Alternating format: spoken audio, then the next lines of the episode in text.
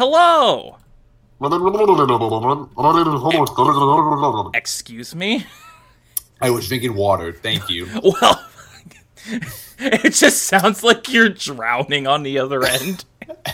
That's what happens when you're on the open. our That's what co-host, happens when um, you eat a devil fruit and you set sail on the open seas and accidentally walk off a boat, um, and just fucking die and drown because Oh god, But, I, I can't swim because of fruit. Because plot convenience. I I can't I can't I can't uh, swim because I'm made of rubber. And I'm pretty sure How did that wouldn't be able to happen? swim anyways. so- Lol. Hey, Uh, hey. Matt. Hey Matt. Yeah. You're made of rubber. How did that happen? I refuse to continue this. I'm Yo your ho host, ho! Matt, Took a bite aka of gum Legion. gum. I I'm your host, Matt, aka Legion Rex. Uh, with me, I have my uh, not nearly as not nearly as likely to drown co-host Shane, aka the Bearded One. How you doing today, Shane? We refuse to ref- make any reference at all to the horrendous four kids dub of One Piece on this Christian Funimation podcast. Spencer, you can take your me. shit and leave. I have been, four kids taught me wrong. Four kids Four did kids several things wrong. Speaking of teaching, uh, uh, st- uh, speaking of that, uh, we have our other co-host Spencer. How are you doing today, Spencer? I'm doing good. Uh, I got a, a lot of sleep. I have my dog laying beside me. I have a nice can of Throwback Mountain Dew. Holy and I'm fuck, ready to Throwback. talk about. Yeah, I'm, and I'm ready to talk about an anime that I li- just started watching the first time ever. So yeah, Well, we're going to be talking about it twice today because we're going to be talking Yeah. about it twice. We're going to be talking about uh, because uh, we got a lot of stuff to talk about. We got simulcast to talk about. We got some news. We have, of course, our featured anime of the podcast, which you can very clearly see is something that none of us have been able to shut up about for the past couple of weeks, and that's Mhm. One Piece. Mhm. Uh, and of course, we're gonna, but of course, we're gonna get started with uh, the the uh, we're gonna get started with our journey through Shane's One Piece uh, catch up. Uh, One Piece is ca- uh, Shane's One Piece catch up journey. How you do? Uh, you watched a lot I mean, last week. that's to be expected at this point because I'm a fucking Yeah. madman. Yeah, last Where- time we checked, you stopped at Enies lobby. Uh, I think I think last time we were to last time we did the podcast, I think I was just past the post Enies lobby stuff. So I just got into the Ace Blackbeard fight. Yeah. Yeah, you had just gone to the Ace Blackbeard fight. So we have a quite a bit to talk about. Uh, we have a quite a bit of a couple arcs to talk about. Let's talk about the first one that you watched, which was Ice Hunter. Moving on. uh, it sucks. Uh, there, It's there we not go. good. Uh, it pretty much sucks. Uh, then there's uh, right afterwards, we had Thriller Bark. Thriller Bark, Uh, which that was exactly what I was expecting, especially coming off of Enies Lobby, which was super heavy in terms of tone. Uh, Thriller Bark was basically what I wanted, which was some stupid, schlocky horror fun uh, that had some very uh, key points in it for setting things up later on. Uh, it also introduced Brook to the crew, who Yeah. is a, a, a skeleton man who sings and wants to see women's panties, and boy, is he great. I love Brook. I love Brook. I love him so much. Uh, fucking, he's one of my favorites, and he is absolutely hilarious. And fucking, he's also a badass, as you Mhm. will clearly see later. Uh, and he he he is a dandy man. Uh, he's a dandy skeleton, and his backstory is wonderfully depressing. Fucking sad. yeah, I cried. Uh, I also love how, like, unlike most people, who's like, uh, Luffy's like, I want them to join my crew, and everyone's like, Nah, I don't want to do this. Brook immediate, uh, Luffy immediately sees him, asks him to join the crew, and Brook is like, Aha, I will. yeah, all right. and, Bro- and so, like, Yeah, man, Brook whatever. is just part of the Straw Hats now, and and it's great. Like, he's absolutely great. Yeah. Um, every time he's on screen, he commands the scene, and he's he's fucking just a joy to watch. Yeah. And then you got Gecko Moria as the villain. Gecko Moria, one of the seven warlords. Uh, he's aight. He's like, he can control shadows, which is cool. Yeah. Uh, he's got the shadow Uh, shadow fruit. Uh, but I think the real standout of that arc is everything with Zoro. It is Mhm. absolutely everything with Zoro. because uh, uh, is he has his defining moment in Thriller Bark, which is uh, ooh, it's something, it is something, and I love it. Uh, and it, it, and then it- he also sorry, go on. no, he also he also gets Shusui too. Uh, Yeah, he gets his new sword from the the the dead samurai from Wano, which Wano. Anyway, and uh, fucking make it makes you impatient for Wano. Uh, but I've been uh, impatient yeah, from I've been patient for Wano since the start. That's the whole reason I'm doing this fucking thing because I want to get just- to Wano. and it's just teasing you now. hmm Uh, but yeah, so Thriller Bark's pretty great. Thriller Bark Uh, slaps. Yeah, and then we get to the big Summit War saga, which is a bunch of arcs Mhm. that arc uh, that a bunch of arcs talking about that stuff. Um, so uh, Sabodi, uh, Saobody, or whatever the fuck you say. Sabaody uh, Archipelago. That's it. uh, which is uh, a which is the big uh, turning point arc. yeah. uh, of course, and then you got uh, uh, fucking it is Amazon Lily, Impel Down, and then Marineford. We're gonna talk about this all in one go. There's a lot to talk about here with this stuff. So, uh, anything that stood out to you from these, like this saga, pretty much, like Uh, Marineford is the best arc so far. Fuck Mm-hmm. everyone. I love this goddamn arc. It basically this is exactly what I told you as I was watching it. Um, it's basically Enies Lobby on a much grander scale, and Enies Lobby was already my favorite.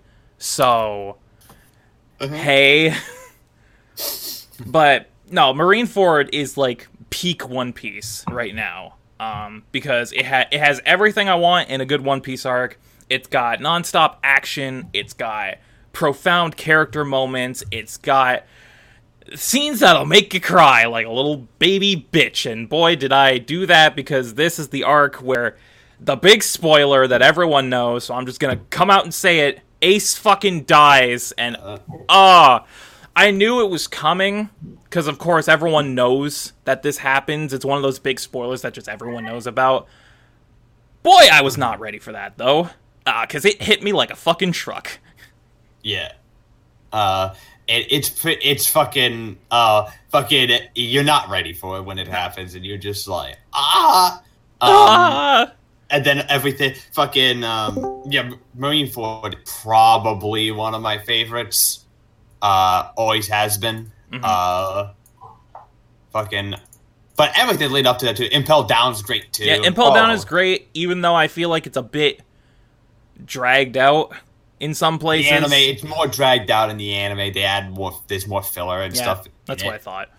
uh the an uh fucking in the manga it moves in a clip uh and it also has fucking Magellan, who's cool as fuck. Yeah, Magellan's Uh, Magellan is the perfect antagonist for that arc, and his powers whip shit.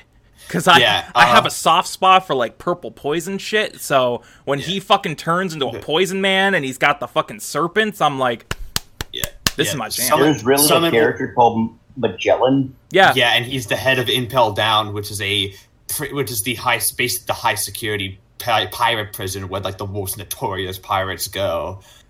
and it's uh, underwater. So Yeah. Um, which is also Ah. because a lot of these also have devil fruits. which Devil fruits, so they couldn't, they can't escape. yeah, so they, they can't escape very easily because they're underwater. So Um, but okay, uh, but uh, I, this uh, but this uh, saga also introduces two of my personal favorite characters. One of which is Rayleigh. Um, ah yes, who- Dark King Rayleigh. who is who was Gol D. Rogers' uh, first mate. Yep. um, basically the Zoro to, uh, to basically his version of Zoro, and he's great. Uh, teaches Luffy about haki. Haki.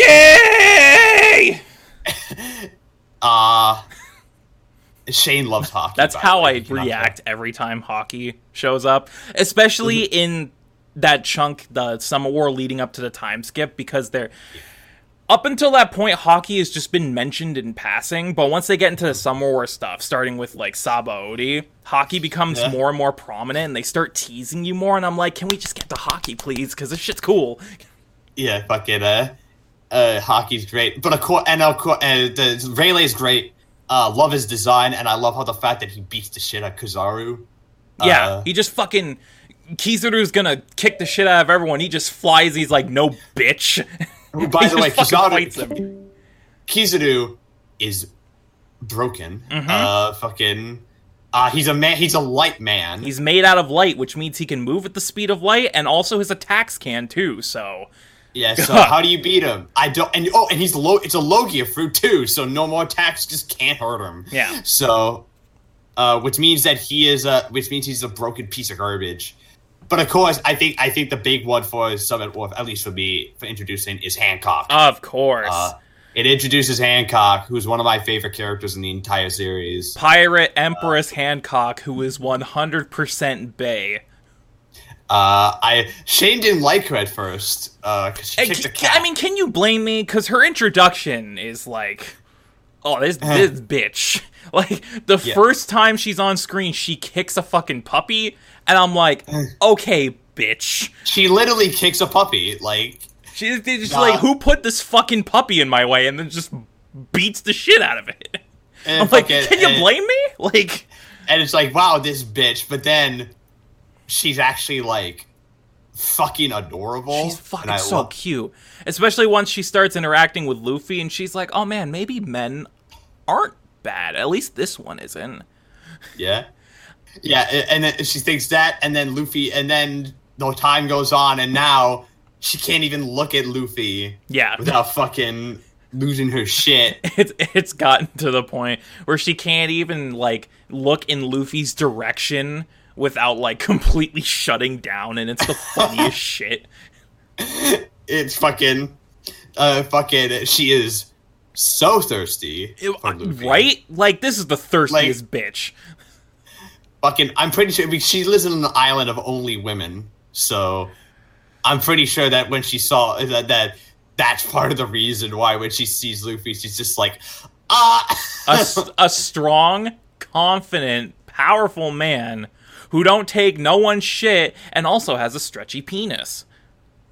okay. And Um, I'm what? not I'm not the bad guy for bringing that up because there's a fucking joke in the show where they're like, "Oh, we don't know this is a man. What's this mushroom between his leg her legs? We can't get it out." And they're Oh just yeah, they tugging on Luffy's dick. dick. Oh, I forgot they stretch his dick. Fucking Luffy Uh, gets a hand job in um, the fucking Amazon Lily sauna, and it's like, What?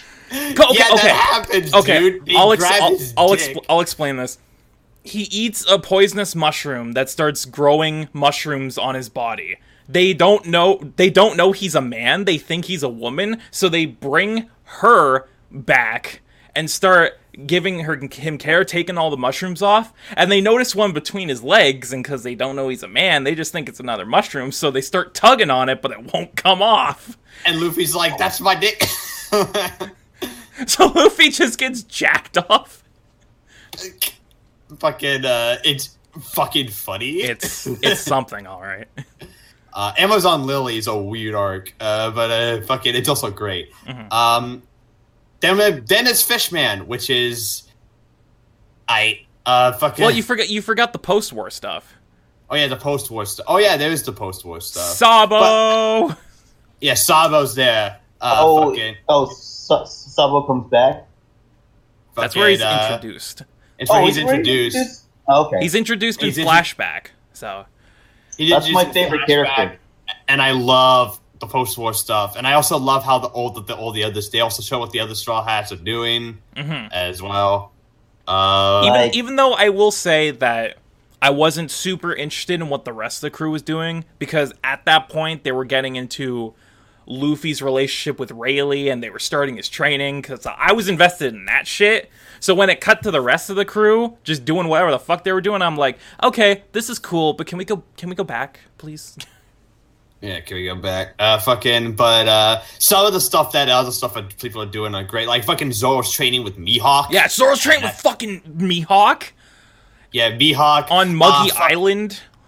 Fucking Franky blows up one of Vegapunk's fucking fucking labs. Franky blows himself up. He he fucking in, he infiltrates this lab and they're like, whatever you do, don't press the big self destruct button. You can't miss it. And of course, the first thing he does is press the big self destruct button and blows the whole place up. He blows up on a Okay. Vegapunk labs. So, what is Franky's deal? He's Frank- a cyborg, dude. Frankie is a man who became cyborg after he got run over by a train. He built it. He made himself a cyborg. He he, fucking- he ran a, He fucking tackled a Built sea train. I, I, I, I wish you could see the look I'm oh, giving my I can't- laptop right now. I in it, no context, it sounds like the stupidest fucking shit, but it's actually really sad. Yeah. It, No his shit. great. Everything in One Piece is fucking sad. But out of con- out of context, I just say, oh yeah, he tried to tackle a sea train and then got fucking murdered and then turned himself into a robot. Like, Yeah, like one that's- who's run on Coca Cola. that is what I've learned about One Piece. Is out of context, everything in One Piece is fucking hilarious. It's like JoJo. con- like JoJo out of context Like is fucking hilarious, and One Piece is the same way. But then with One Piece as compared to JoJo, it's everything is sad. Okay, Mhm. everybody has a depressing fucking backstory. There's there's no happiness for these people until their dreams are fucking fulfilled. And Like the whoever thi- knows when the fuck that's gonna happen. Like the thing, the thing with Franky is, yeah, he tries to tackle a sea train, but the reason he's trying to tackle a sea train is because it's being run by the Navy, who are taking away his mentor and going to execute him. So he tries to tackle the train to save his basically father. Oh, he left. He left in the middle of my sad explanation. Well, he can go fuck I himself. th- he might have. It might be spoilers. I don't know. It's not. It's You not li- really. Discord. Yeah. Okay. That's what I thought. It- Alright, Yeah. but fucking.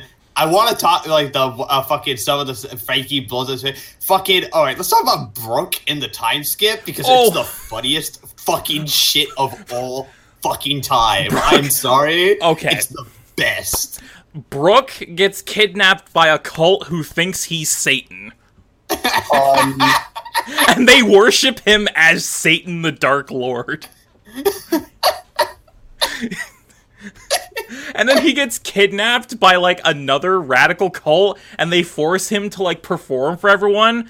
But then everyone realizes, hey, this cool skeleton dude could play really good music. And then he goes on He to be a becomes fucking rock star. and now is like he's a famous rock star. So when he shows up at the time skip, everyone's like, "Oh my god, it's bro Oh my god, it's Soul King! Holy fuck! So he can't go anywhere without anybody like fucking just wanting to fucking like get his autograph or some shit. oh my god. So funny. fucking Brook, Brook has the funniest like time skip story So by far. funny. By far, like it's so funny. Like they Fucking, uh, like it, it starts on the it starts on this island and this cult is performing this summoning ritual because they want to summon Satan and then Brook flying in from Sabaody crashes through their roof and he's just like what the fuck just happened and everyone's like Satan Fucking uh, fucking uh, fucking. uh, that's very great. Sanji's is pretty great too. Oh, Uh, God. fucking oh Sanji. god Fun, Sa- uh, poor Sanji Sanji. I do like at the end though, fucking like he he forms like this weird kindred spirit with them, yeah which I find which is he, funny. like, he What? like reaches a higher plane of existence What no, happened? all right. with So Sanji you know, Thanksgiving? Sanji's like a womanizer, right? Oh yeah. Sanji lands on an island of cross dressers, pretty much, and fucking, and he gets trained by them in the in the, uh, oh fuck fucking Okay. and. And so Sanji, when he comes back, hasn't seen a woman in like two years. So he's So, like- he's literally the horniest on main you will ever see in your life. no, he see, no, but he comes back and he fucking just he sees a woman and he fucking just breaks down. No, like the funniest thing is like he he lands on Sabaody and the first thing he sees is nothing but real women and he almost dies. he legit almost dies because he loses too much blood. from the nosebleed, and Chopper's like, "Oh no!" Fucking And Chopper They're like, we need a blood his life." transfusion, but his his blood type is too rare. He's a blood transfusion because he literally nosebleeds so much because he just sees a woman. Thank But yeah, God! let's talk thank God he gets out of that. By the way, because that was Yeah. the point where I couldn't fucking stand Sanji because they were Yeah, let's talk about fucking Fishman actually and Sabaody and stuff when they get back. Fishman's uh, eye.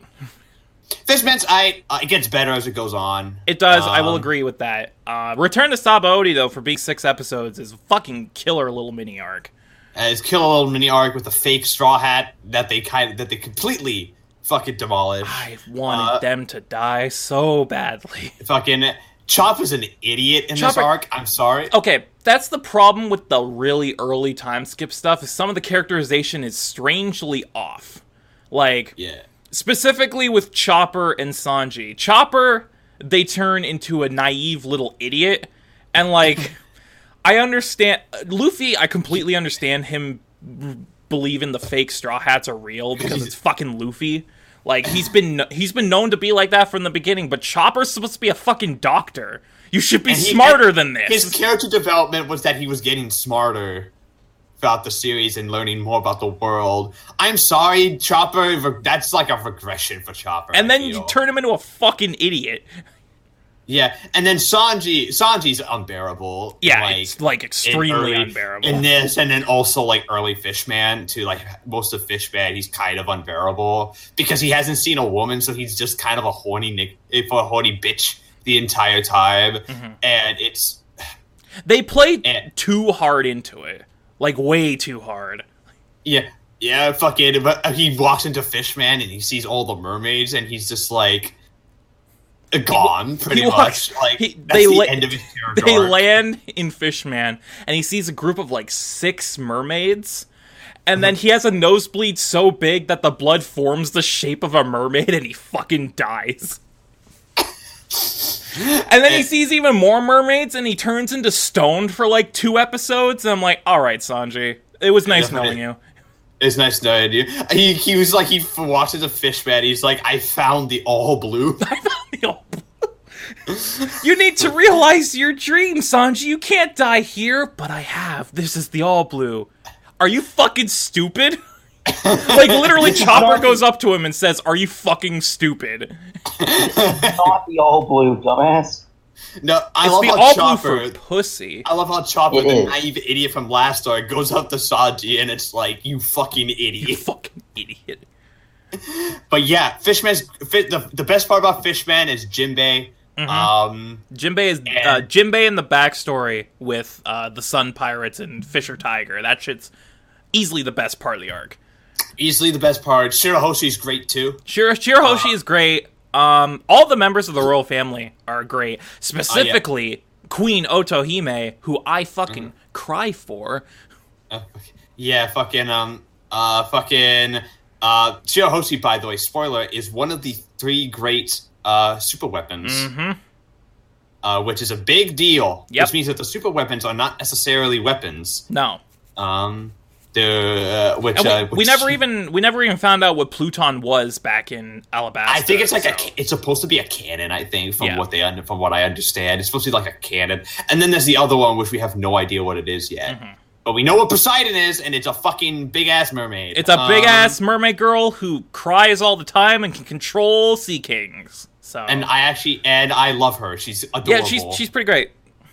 um the, the biggest problem with Fishman is that the villain sucks. Um, Ooh. yeah, uh, yeah, he's Arlong 2.0. Hordy Jones. What the yeah, fuck kind of name is Hordy Jones? Horny Jones. I'm Horny sorry, Jones. what? Hordy Jones, not Horny Jones. Oh, uh, the thing was Horny Jones. That's why I was like, fucking Oda, excuse me? Yeah, Hordy No, it- Jones as like No, if it was Horny Jones, then the villain would be Sanji. I'm sorry. yeah. The villain, I mean- the villain in Fishman is secretly Sanji. Secretly Sanji pulling the strings. No, but it's Horty Jones, and he's not interesting. He's he's Uh, literally just a reskin of Arlong. That is Well, like that- way less interesting. and he is very boring. And his his Uh, backstory is stupid too, because it's like it's this big spoilers. It's this big plot point near the end of the arc where it's like, how why do you hate humans so much? And then Horty just comes right out and says, just because. His whole motivation is that he grew up around fishmen who hated humans, so he just hates them too for literally no reason. like I get it, it's supposed to be like how like fucking racism is like kind of like just passed out like Yeah, all it- environmental it's suppo- factors and shit. It's supposed to show like you know racism never goes away, and it's mm-hmm. generational. In, it's inherently generational because you pass that shit on to the next generation. So like, Yeah. I get it, but it's just fucking when they come out, it's supposed to be this big fucking plot point, this big dramatic moment. We found out the reason Horty hates humans because he can. like, okay, all right. That's pretty respectable. I hate people. Why? Uh, because I want. Because I want to. Shut Also, up. his powers. Also, his powers are stupid. Literally, his powers is just he took too many make me strong pills. He he's a steroid addict, dude. Yeah, Uh, he's just a fucking- fucking Dude. drug addict. He just like popping pills Dude. left and right. I love steroids. Literally, Okay. literally, he he has a f- bowl full of these me be strong pills, and he just fucking downs the whole bowl, and he just gets really strong. That's Fucking- just that's all. That's it. fucking. Although his fight with Luffy is pretty good. His- Uh, yeah, uh, Elephant Gatling. yeah. good shit. Uh, Red Hawk. Re- what the fuck makes is Red no Hawk? sense. I don't know. It's never explained. What the fuck is Red Hawk? he fucking ca- fucking Luffy catches his own arm on fire, and it just He fucking okay. Context Spencer. He's fighting Horty. He he stretches his arm out to do like a gat uh, a gum gum pistol or Gum whatever. gum gum pistol. Yeah. He he does the armament haki hardening. So he's got the yeah, black which arm. the, the black arm. Yeah, he brings it back, and the speed from the retraction sets his arm on fire. And the kicker is, it's underwater. It's heavily implied that he learned it from Ace somehow. My question is, how the fuck? Because Ace had a devil fruit, and that's why he was Yeah. able to do what he did. Ace- uh, and I'm, Ace had the flame flame fruit. Okay, Yeah. Ace one had a devil fruit, so he could just do that shit. Two, Luffy has barely seen Ace since they left Win- uh, Windmill Village. So how the fuck would he have gotten to learn that? three. Ace, Ace is is dead. dead. Fucking, I don't know. It's cool though. It doesn't matter. Cool. Red Hawk is cool as fuck. Whatever, And it's cool I as don't think shit. He I uses it again I care. either. So, Like, I don't There's think he a ever lot uses of- it again because There's a lot fucking- of moves that he just doesn't use anymore. Well, no, he just doesn't do it. He doesn't do it again because not like he doesn't need it. Because he can one only do it apparently in second gear. Second, uh, it, it he and also he doesn't use second gear anymore because he gets because fourth, gear. fourth. Yeah. Yeah. Yeah. So like, so like, So it shows up once and then is immediately So, irrelevant. ba- so basically, what you're saying is it's like if Goku it's the could SS only- Blue of well- fucking. It's well, the no. no, it's the SS God of fucking. Of of uh, of One Piece, where it shows up for one thing and then made completely irrelevant. Well, I was gonna say it's like if Goku could only use the Kamehameha in Super Saiyan One. That would be really stupid. That'd be so fucking Like, like, okay, Goku, you have this really good move, but you can only use it in your first stage. yeah. in your first Super Saiyan form. Yeah. No, so not Ascended Super Saiyan. Not Super Saiyan 3, not any of that. Just No. regular. Just regular ass Super Saiyan. Yep. All right. I think Aye. we're done talking about uh, your One Piece uh, catch up before we get back because we're going to be talking about more One Piece later in Of more course. deta- in more in more detail. Um, uh, but let's move on. Uh, sidewalk ass stuff. Uh, fucking uh, Fire Force came back. Uh, Fire Force came back after the hi- after a brief hiatus. Uh, and censoring was not nearly as bad as No. we suspected it would be. a lot of people freaked out over nothing, and the extent of the censoring on Fire Force was there's a one shot that's black and white now, and they dimmed another shot. So And had- oh, and oh, and the ED, the, the ED is completely censored. yeah, but Uh, like it's out there. If you want to watch it, you can. So it's not a big deal. Yeah, and it's going to be all of it's going to be uncut on the Blu-rays report. It's like how My Hero in the broadcast dims some of the more The insane, bright, insane, flashy stuff. flashy stuff, but on the Blu-rays, it's completely uncensored. Yeah, They do that because of broadcast standards in Japan. Because of the Porygon incident, they can't have a certain like light uh, at a certain brightness because it because might give seizures, yeah, because seizures, and they don't want that to happen again. Uh, Pokemon. Yeah, because Pokemon. seizures Because are, an- you know, Yeah. Matt, seizures are usually a pretty bad thing. Yeah. Yeah. uh, fucking um, even even if no, I do believe nobody died from the Porygon incident. Uh, but uh, but uh, in any case, fucking uh, anything for simulcast y'all want to discuss? Because I'm pretty sure that outside of one show that Spencer watched, nothing new premiered. So Every everything's pretty much going now. Um, in terms of my stuff, this this this season's gonna be weird because it's gonna be one of those things where I don't see anything changing anytime soon, so I'll basically have nothing to talk about. Other than, of course, your weekly reminder that Fire Force is the best and watch it. That's pretty much it. Also, he, he- also Spencer keeps dropping, so fucking Spencer is going to kill Discord reportedly live from the pre- hot from the presses. All right, let's just talk about some shit while Spencer's gone. Uh, let's talk about our sponsors. Do we have sponsors? well, Spencer's usually the one who does sponsors. So that's Damn. Unfortunate, I guess we don't isn't have it? I guess we don't have sponsors today. Wait, hold So- on. I think I have something. I have. I think I have a sponsor coming in. Hold Oh. on. Wait. All right, here we go. Fresh, fresh off the the press. I got the facts right here. Our sponsor for this episode of The Gap is Toei Animation. Huh? If you want to watch such classic Toei shows like Dragon Ball, Dragon Ball Z, Kitaro, One Piece, you can watch them on Crunchyroll for $7.99 a month. At Toei Animation on Twitter to get the latest news on when One Piece is coming out. I don't fucking know. I, I, don't know. One Piece Stampede's coming soon. By yeah, the it's coming out next week actually, as of this Yeah, recording. reviews will probably be hitting. Uh, uh, plot twist. Let's hope it doesn't suck. Um, I don't think it will. I mean, There's been a couple of shitty One Piece it's, a, films. it's trust- 50-50, so let's just And Oda that- is not writing this one, so I mean, d- d- have ye of little faith. I have faith Matthew. because I because I've seen the animation on it and. Eh. Uh, what, what and we it talking about? Whoa! He's on his phone Hello. now. That's why. Yeah, I'm, I'll switch over when I get when it All when it restarts. But I just want to. Anything, anything you from simulcast you want to discuss?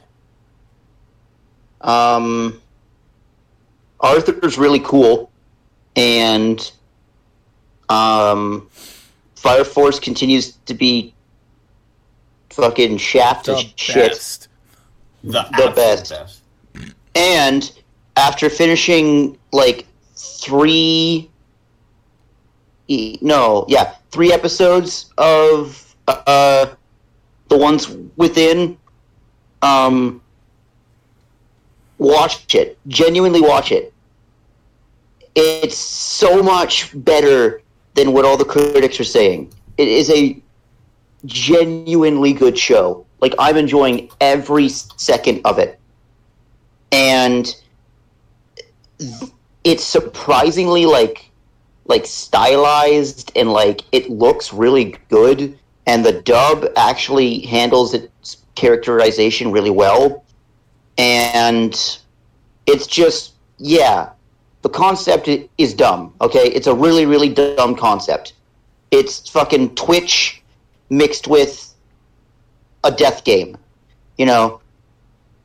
But the characters are what make this show and the characters are so well played and voiced that you kind of have to take it in and realize that like these people are making this concept seem like interesting because it's no it's no longer just a bunch of randoms dealing with like like doing like video game puzzles but it's like these people have backstories and emotions and feelings and like they actually deal with each other and there's like intrigue and drama and it's really really well done.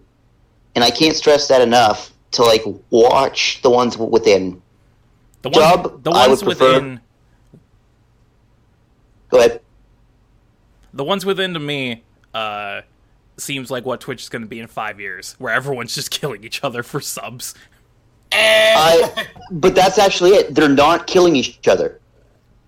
Everybody, and so it's not subs. It's the first. It's the people who reach I think it's like 10 million views or something like that, or like a billion views, get to leave. And if a person breaks the rules, they're brought to the White Room, which is basically like being put in timeout. Um, Yes, go on. Yeah, yes. and We're listening. So basically, these people are put through sequences and challenges that are based off of a series of different genres of video games. So the first challenge uh, that you actually see that's like an actual challenge in the game is horror based. You need to uh, perform. Uh, you you need to use a- Ouija board to communicate with with, with a spirit, and complete three uh, complete three o- of the spirits challenges in order to complete the uh, the genome, and you can solve it in any way with any number of sorry with th- uh, four people. Any four people can take on any genome challenge. You can have more if, if you want, but the minimum's four. And once you complete it, you're given like a key and once you collect a certain number of keys, you know things get un- unlocked in the tower. You can go places that you can't go normally. So you have these different types of genre people, which are like like I've never laughed so hard because there's a character who um, is a romance streamer. He is a romance streamer who doesn't speak. Instead, he just communicates with his eyes and his gaze and the first thing he says when they're doing a um, a nurture slash dating sim challenge is they're trying to keep like this hu- ginormous egg warm so they they have a microwave and he just looks at the microwave and the first thing he says under his breath is silence and then he goes i like deviled eggs and then the the man next to him goes, "That's the first thing you say," and he just looks at him and goes, "Ding ding." And it's it's really really well done, and I just want people to watch it because it's it got shafted. Honest to God, it got shafted, and I recommend it to those who uh, want something new and interesting. It's only I think the dub's only like four or five episodes in, so It's You're not missing day. much. It's so. not. It's the same day, so same day dub. So yeah. So honest to God, if you have time today after the podcast, Matt, give Mhm. at least the first two episodes a shot. I'll So see really what well I can do. I might be busy with stuff. So. Yeah, no, no, Jim, but just in general, give give this a shot. It's really good. That's honestly the only thing that I want to talk about because Ad Astra continues to be good, and everything else that I watch continues to either be absolutely brutal, like Vinland Saga, or just kind of, or just kind of fun and cute. So you know, there we go. I'm switching over to laptop again, so I will see you in a second. Hey.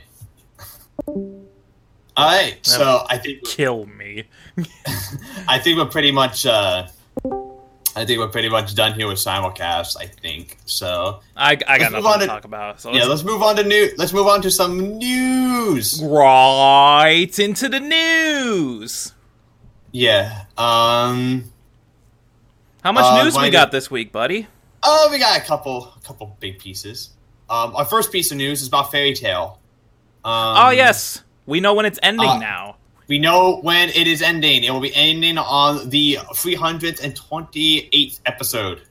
Uh, uh, and they and that they recorded the final uh, dialogue for the episode on May 6th, and they took a picture of the entire cast that they could not fit everyone into the booth, that they had to take two separate pictures.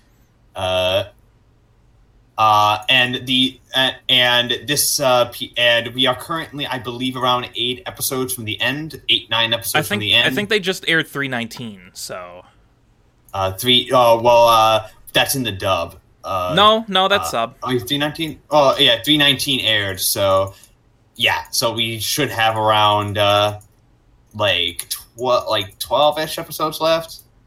Uh, Uh, so yeah, so this is so Yep. Fairy Tail is officially ending. So if you haven't seen Fairy Tail, I don't know why you would now. but, Well, uh, it's time for me to get through all Fairy Tail in a couple days. Yep. fucking uh, it, it- and enough to catch up and watch the final episode. Which Just is to- never going. Just to confirm, they the sub is on 319. So there's about nine episodes left. Yeah, it's nine. Ep- there's about nine episodes left, which is going to be so. If you're a fan of Fairy Tail, don't worry, it's still going in manga form with like other stuff.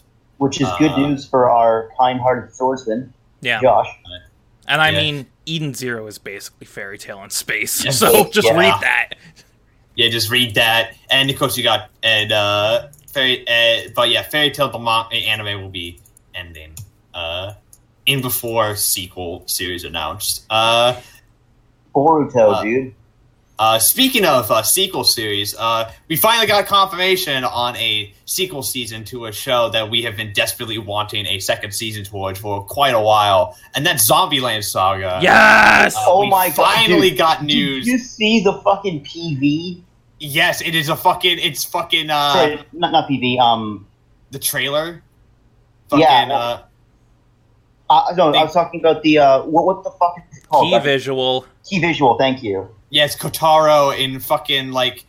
With It's- just it was- with no shirt on, just No, it, it, it's Kotaro in the rain with his shirt fucking Shirt open, fuck- flowing in the breeze. He's just like, ah! It looks like something from Free, which is fucking funny to me. Yeah. Uh, but it's going to be called Zombieland Saga Revenge, and reportedly it is a is not just a show; it's a project.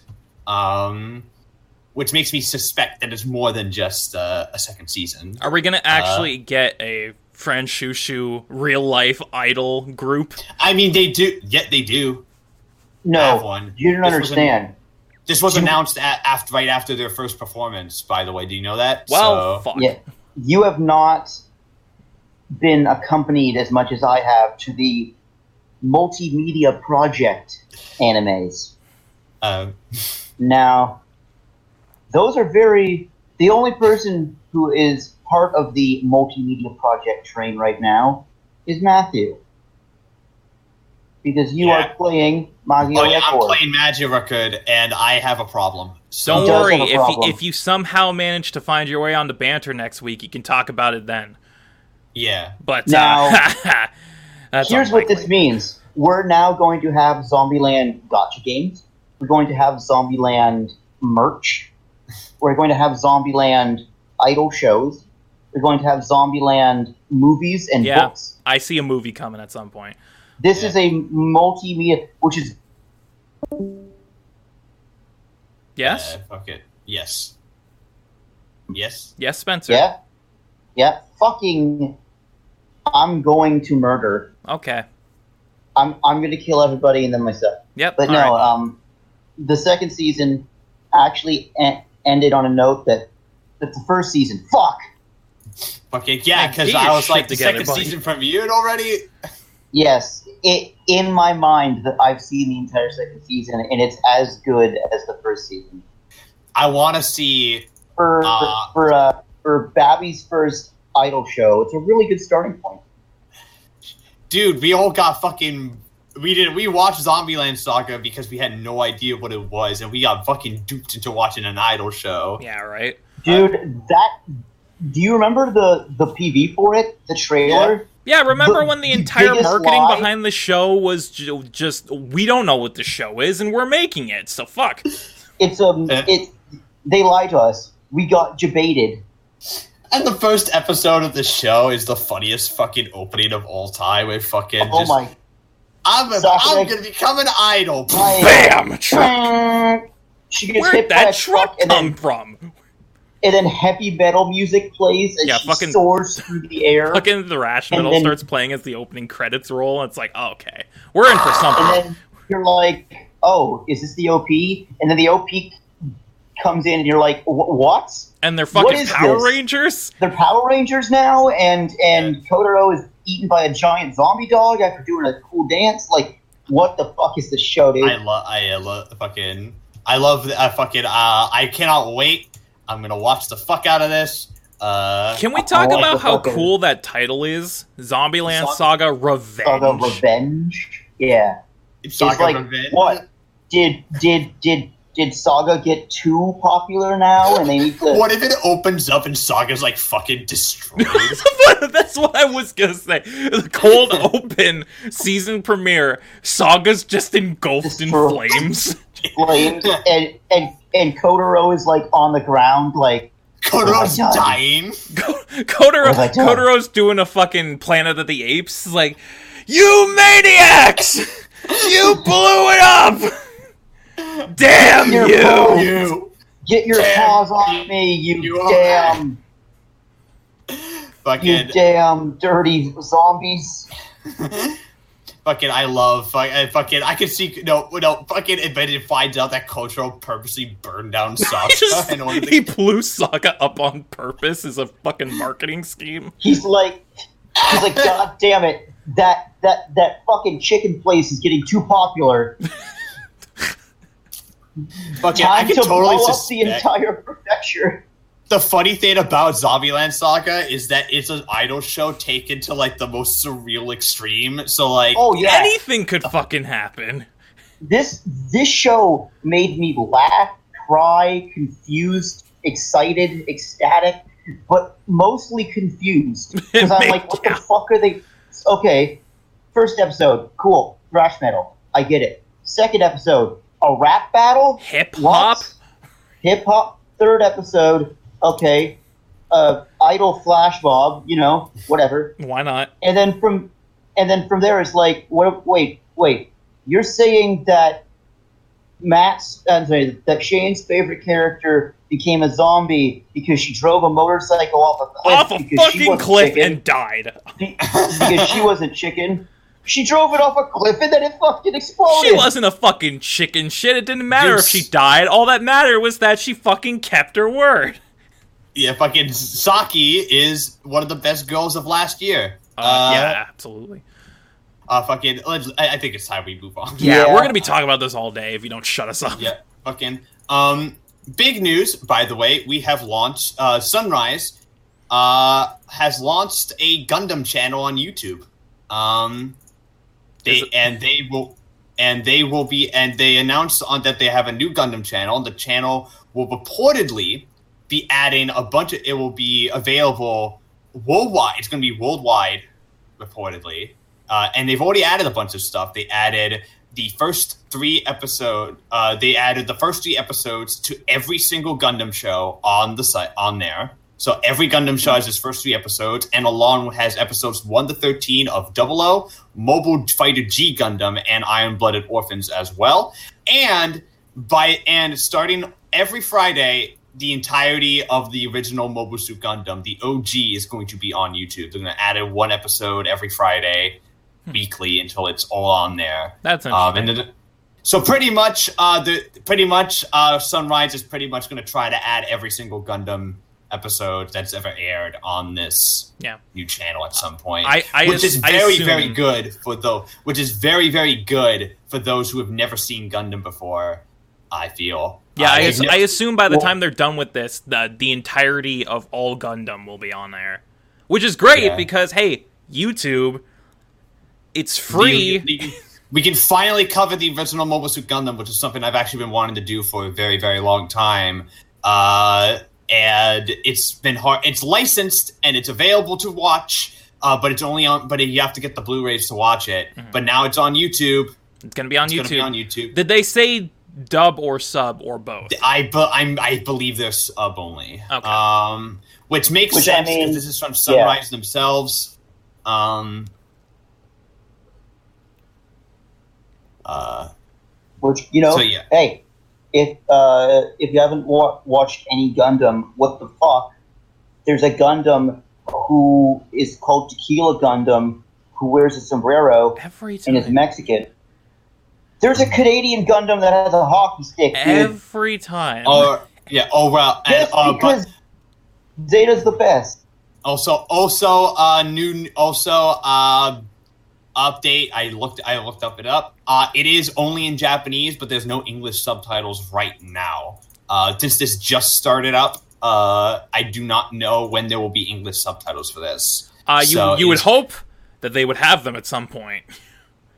Right now, it is Nah, only just listen it's to it in pure Japanese. Right now, it is Japanese with no subtitles. So That's like when fucking God that's like when Netflix had Attack on Titan it sub with no subs. It was just Fucking- raw Japanese fucking, for I like think two the reason years. it might be raw Japanese is because this is technically the Japanese uh, Gundam channel. So it is it is from and because all all the descriptions from what I can tell are also in Japanese. So it's this is not run by uh this is not run by the US side of Bandai or whatever. This def this is obviously is run by the Japanese portion. So will it ever get subs? Hopefully it does. Hopefully, but uh, I don't know. Um, no. If not- but at the very least, this is the first.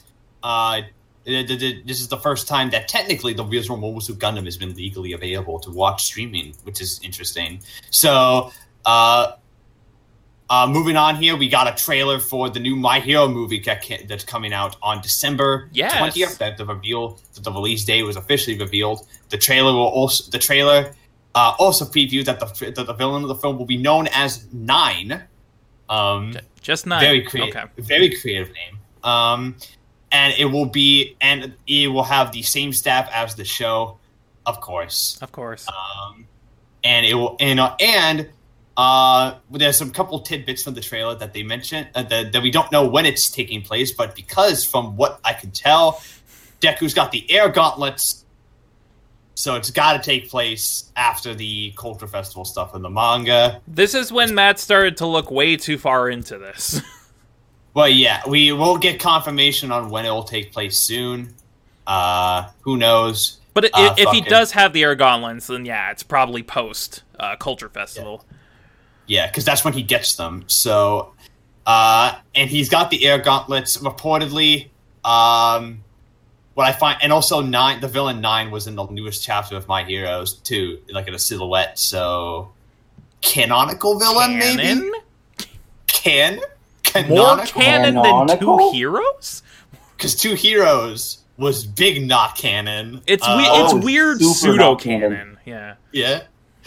Fucking, I don't know what to feel about Two Heroes, as- but uh, uh, the official name is is uh, My Hero Academia Heroes Rising. So so it's out in Japan on December twentieth, with more than likely a English release not too long afterwards. Funimation's gonna get on this shit immediately. Uh, if it's Yeah. anything like the last movie was, I'm gonna say probably around February, March. It's gonna be in our theaters over here. Yeah, and we're gonna watch it, and we're gonna cover it for y'all Oh, because we're because we are. Losers. Yeah, how else are, are how else are we going to make twelve cents off of our review? Which we don't even make because none of our videos are monetized. So. Yeah, no, no, really, montage. Alright, uh, and we all right, dropped and the our fi- word way too much. Yeah. Mhm. Right. A final piece of news is a big is kind of a big summation of stuff that has happened over the past I don't know, fucking seven, eight months. And Lord. it is and it is a it is I think now with the big uh, with the big expose that's happened that was originally Oh, that has God. gotten released that has gotten released. I think it's fine. We, I think we can finally actually fucking talk about it Oh boy. in some detail because we actually have all the information Mhm. now about it. And let's let's talk about the situation with Vic Mignogna because I think I'm we need let- to talk about we've I, we've uh, I've I think we've avoided it for enough time. Enough time. Basically, to- since it started. We, Yeah. we, we- we've avoided talking about it until ninety percent of the facts are proven and stated. I'm going to Yeah. let you two talk about how this affects the anime side, and then, if you don't mind, I want to talk about legality Yes. stuff. So, uh, so the Vic Mignogna situation came out, uh, fucking around after Broly came out, uh, Mhm. uh, where a couple where, se- uh, se- uh, I was I don't know the exact about because uh, it's quite It a was bit, like several. Yeah, I- I'd say Several women. several. including se- several women, including several voice actresses, specifically Jamie Marchi and Monica Rial, um, came out uh, against Vic Mignogna uh, with claims of sexual harassment, sexual assault, and actual assault in some cases.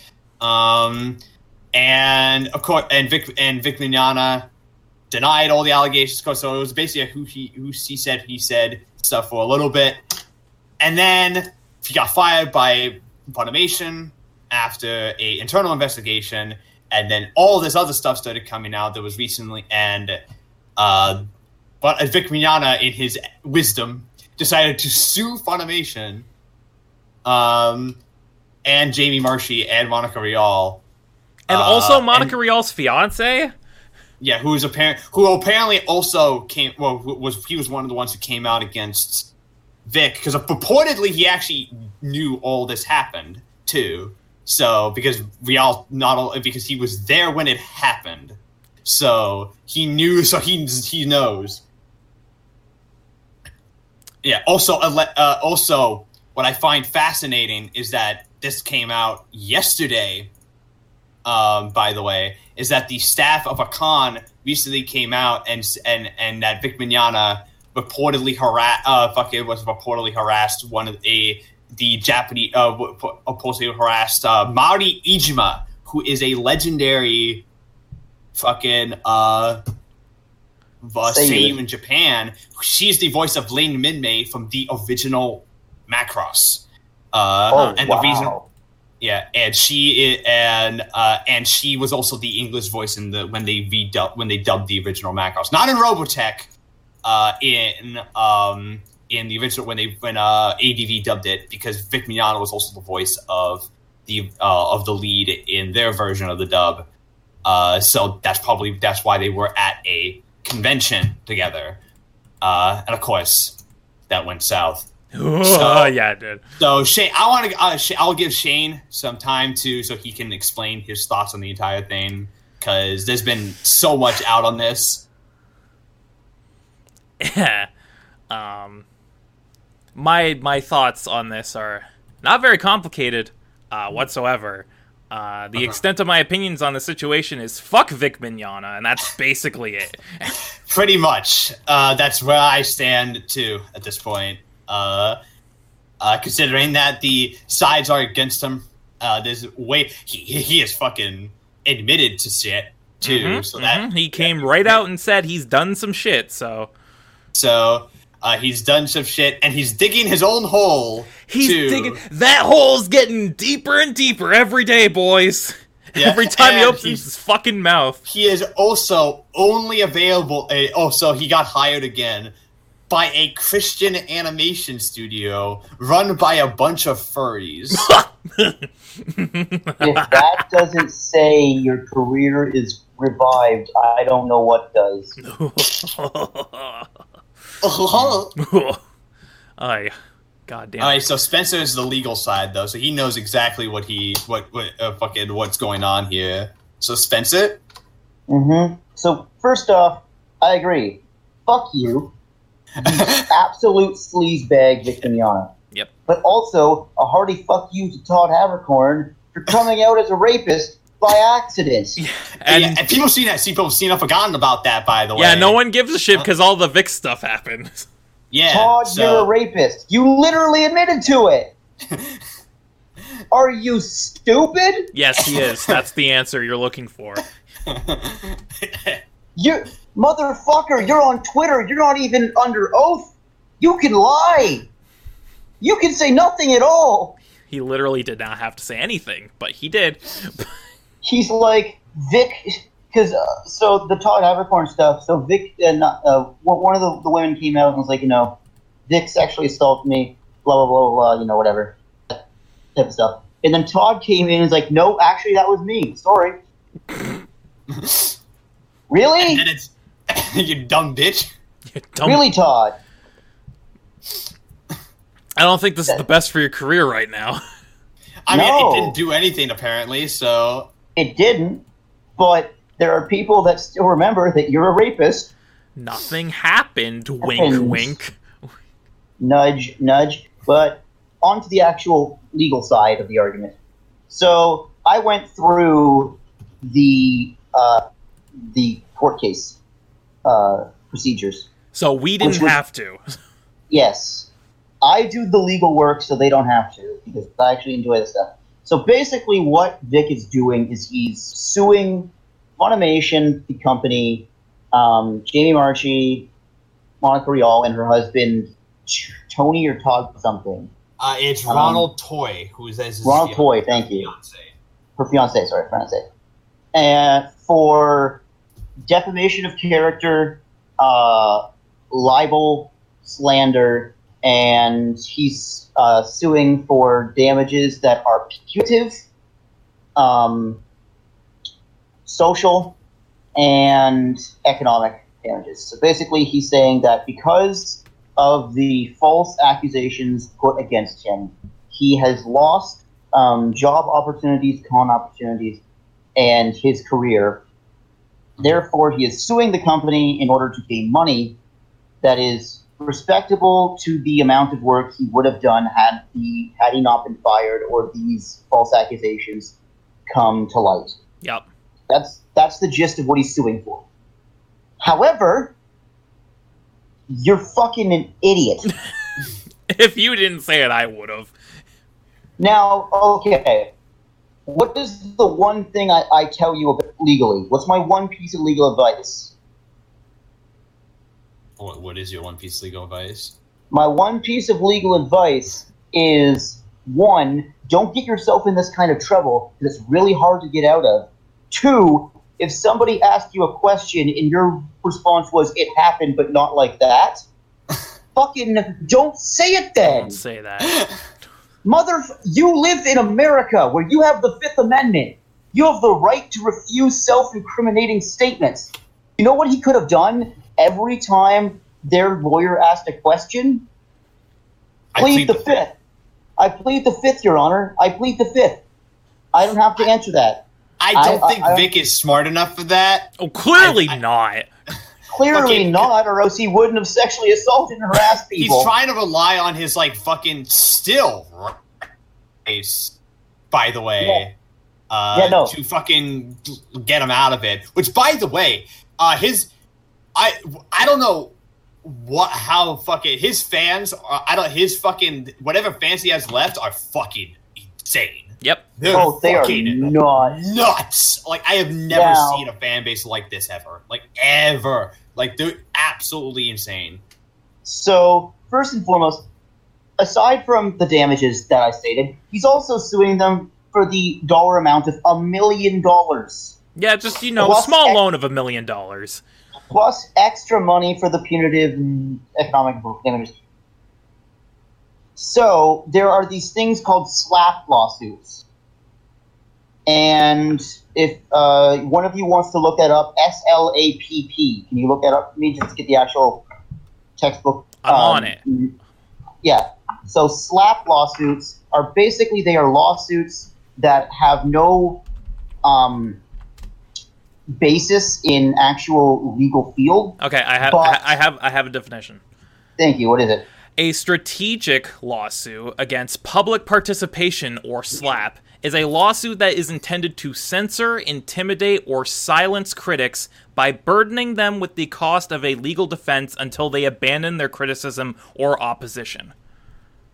So that is what Vic is doing. Bar none, that is what he's doing. He is trying to censor Funimation, Monica Rial, Ronald Toy, and Jamie Marchi by burdening them with a very, very costly legal defense until they eventually give up and give him what he wants. So basically, what he's trying to do is he's trying to make them spend so much money that they'll feel that it isn't worth it and just drop all the charges. Correct. Now, slap lawsuits are used a lot by high-end celebrities to get people to shut up. It's basically it, it's to stop them from talking. Well, in Texas, thank God, they have anti-slap laws to stop this from happening. So, what the plaintiff, uh, what the defendants have lodged, which is the people that I mentioned, is a anti-slap lawsuit to basically stop Vic Mignogna's lawsuit from happening. Basically saying that this lawsuit has no legal merit. Um, it's simply to take time to stop us from getting our, our voices heard. And if that happens, then he loses the entire lawsuit. He has to pay court dues, which I think are upwards of thirty thousand dollars right now, and he doesn't get anything out of this court case. So the judge has to look at this and go, okay, is Vic using a slap lawsuit to denote that these individuals have nothing to be heard and or force them to quit the defense and give him what he wants. If the judge can prove that, then in the state of Texas, that that slap law away. If not, and that motion to get the case um, basically debarred, not debarred, um, but taken off the, the, the docket, which is the, the legal way of saying, hey, this case is stupid, get rid of it, throw it in the trash. We don't, we're not going to hear it anymore. If that doesn't happen, then the case goes on. And Vic can continue to press for charges, can press for damages, can press for as much as he wants. However, it's very obvious what he's trying to do. I mean, I'm a legal man, so I know this stuff, but even you, once you read the slap definition, must know that that's what he's trying to do. Yeah, it- it- just it's- trying to fucking bullshit his way out of this, pretty much. Yeah, it's pretty Yeah. obvious once you realize exactly what uh, what's going on. And you're an idiot. Yeah, Niall. yes. You're aside, like, let's just for a second step away and once again, let's use the term allegations. It's pretty damning at this point, but for your own legal sake, we'll, we'll use the term allegations. You're still an idiot. Mhm. You're still the most legally inept person. You hired lawyers. Mhm. You know what lawyers have gone through, Matt? Yeah. Yeah, Mhm. law school. We know more than you do. Shut the fuck up. His lawyer's not even an actual lawyer, uh, from what I Yeah, no. I think he's just Fucking- a barrister. Uh, By the way, an what's, this should have been the end of it. They were they, at the at one of the uh, at one of the at one of the hearings. They actually showed stuff on the Funimation investigation, and they have video proof um, that he's been doing this. Ah! That should have been the end of it right there. It should have been, but Vic Mignogna denied denied Wasn't. as they were showing it that that was him. He denied video proof with him on you know, camera. dude, there are so many people. He, he so Android 17, the, the voice actor for Android 17, Chuck Huber. wrote Chuck Huber wrote an affidavit, a sworn affidavit, which is like a, a, a statement that can be read in court. A sworn affidavit explaining that you know Monica is lying, blah blah blah. Vic didn't do it like, this, blah blah whatever. But then Vic denied the affidavit. He said, "Actually, I did grab um, J- Jamie's hair, but it wasn't but it wasn't sexual and it wasn't aggressive. She's done something with her hair, and I thought it looked nice. So your first instinct is to just grab it. So Your first honestly- instinct is ah! to deny the sworn affidavit. So here's a fucking here's something that's defending you, saying you did nothing wrong, and then you're like, well, that's not entirely true. Entirely true. And like Monica and Jamie have gone against that. But the most damning thing was, aside from that, for God's sakes, Vic, for God's sakes, don't answer the questions that are that damning. Are, are you talk? Are you referring to what I think you're referring to?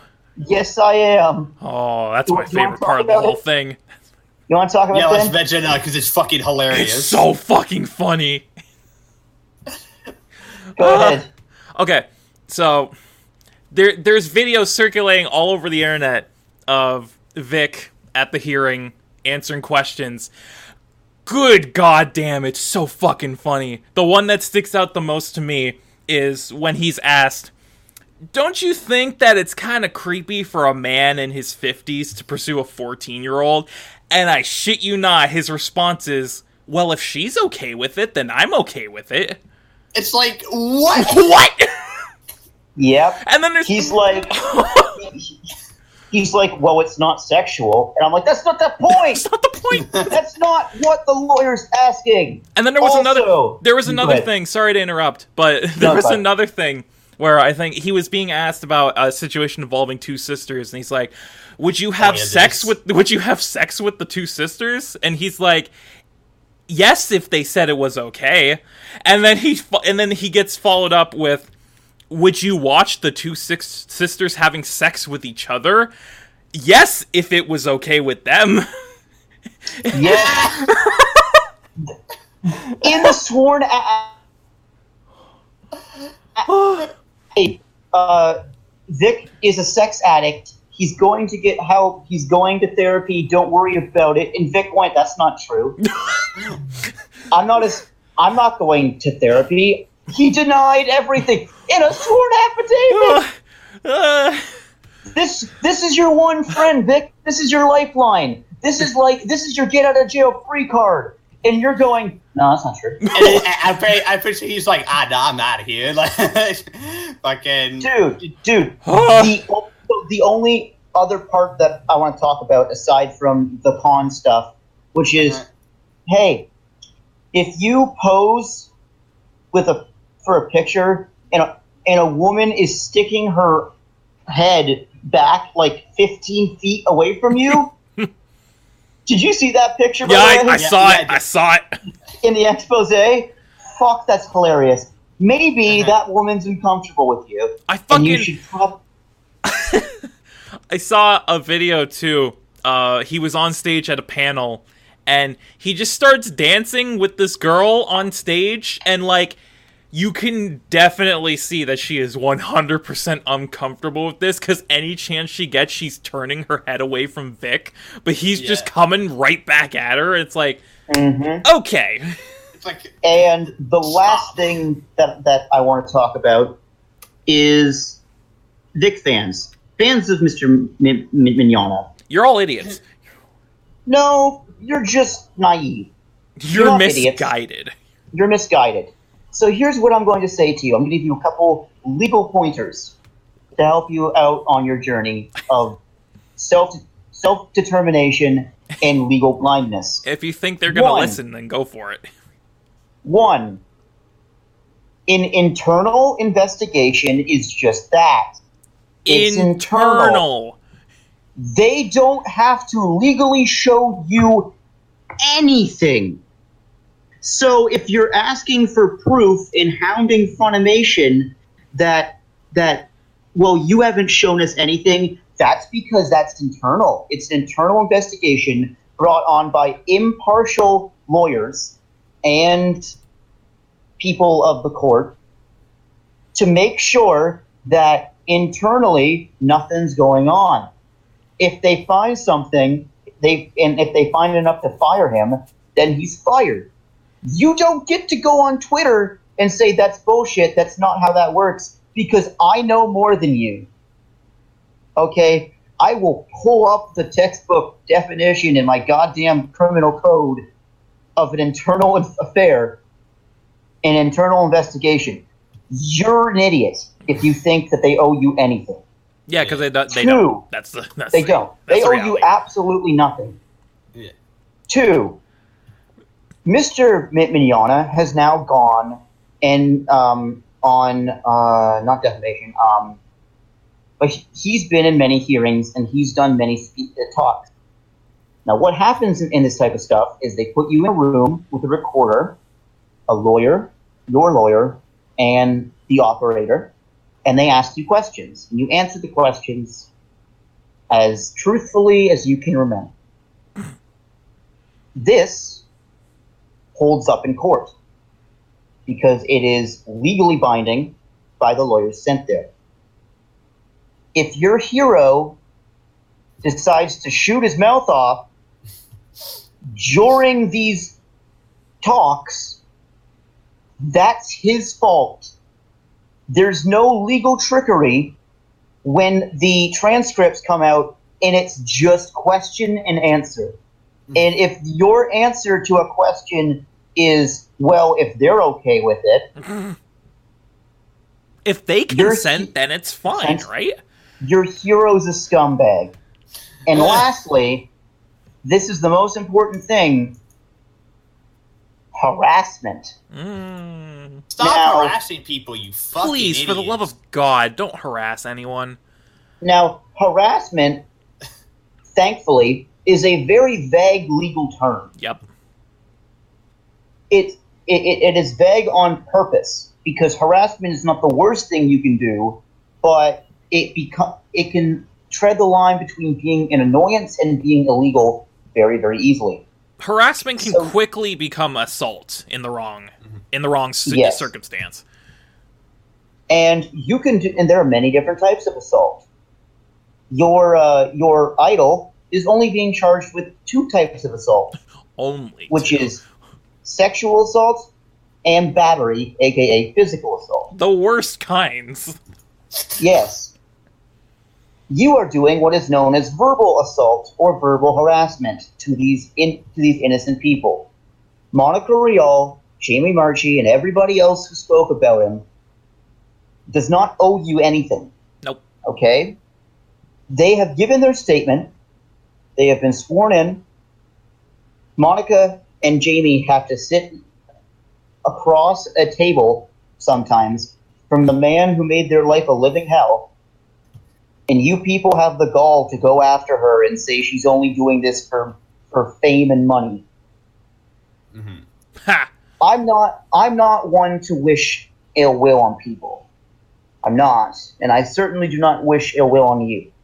However, if you happen to not skip past this part because we're making fun of your Yowie idol boy, then I implore you to think about what I've said legally. Uh-huh. Think about what I've said socially. And actually think about what I'm saying as a human goddamn being. Because this man is a scumbag. Todd Haberkorn did rape somebody, and the anime i- industry now has their own Harvey Weinstein. So, congratulations. Yeah, that's uh that's not great to think about, Yeah. it? Yeah. so yeah, Me and you. legally, uh, this, this is going to be a, a trip. I'll tell you that, but it's probably going to be fun. Out. I, I think we pretty much said everything that we needed to say. Yep. Uh, Fuck Vic Mignogna. fuck Vic Mignogna. And with that, I think it's time we move on to our featured anime of the podcast.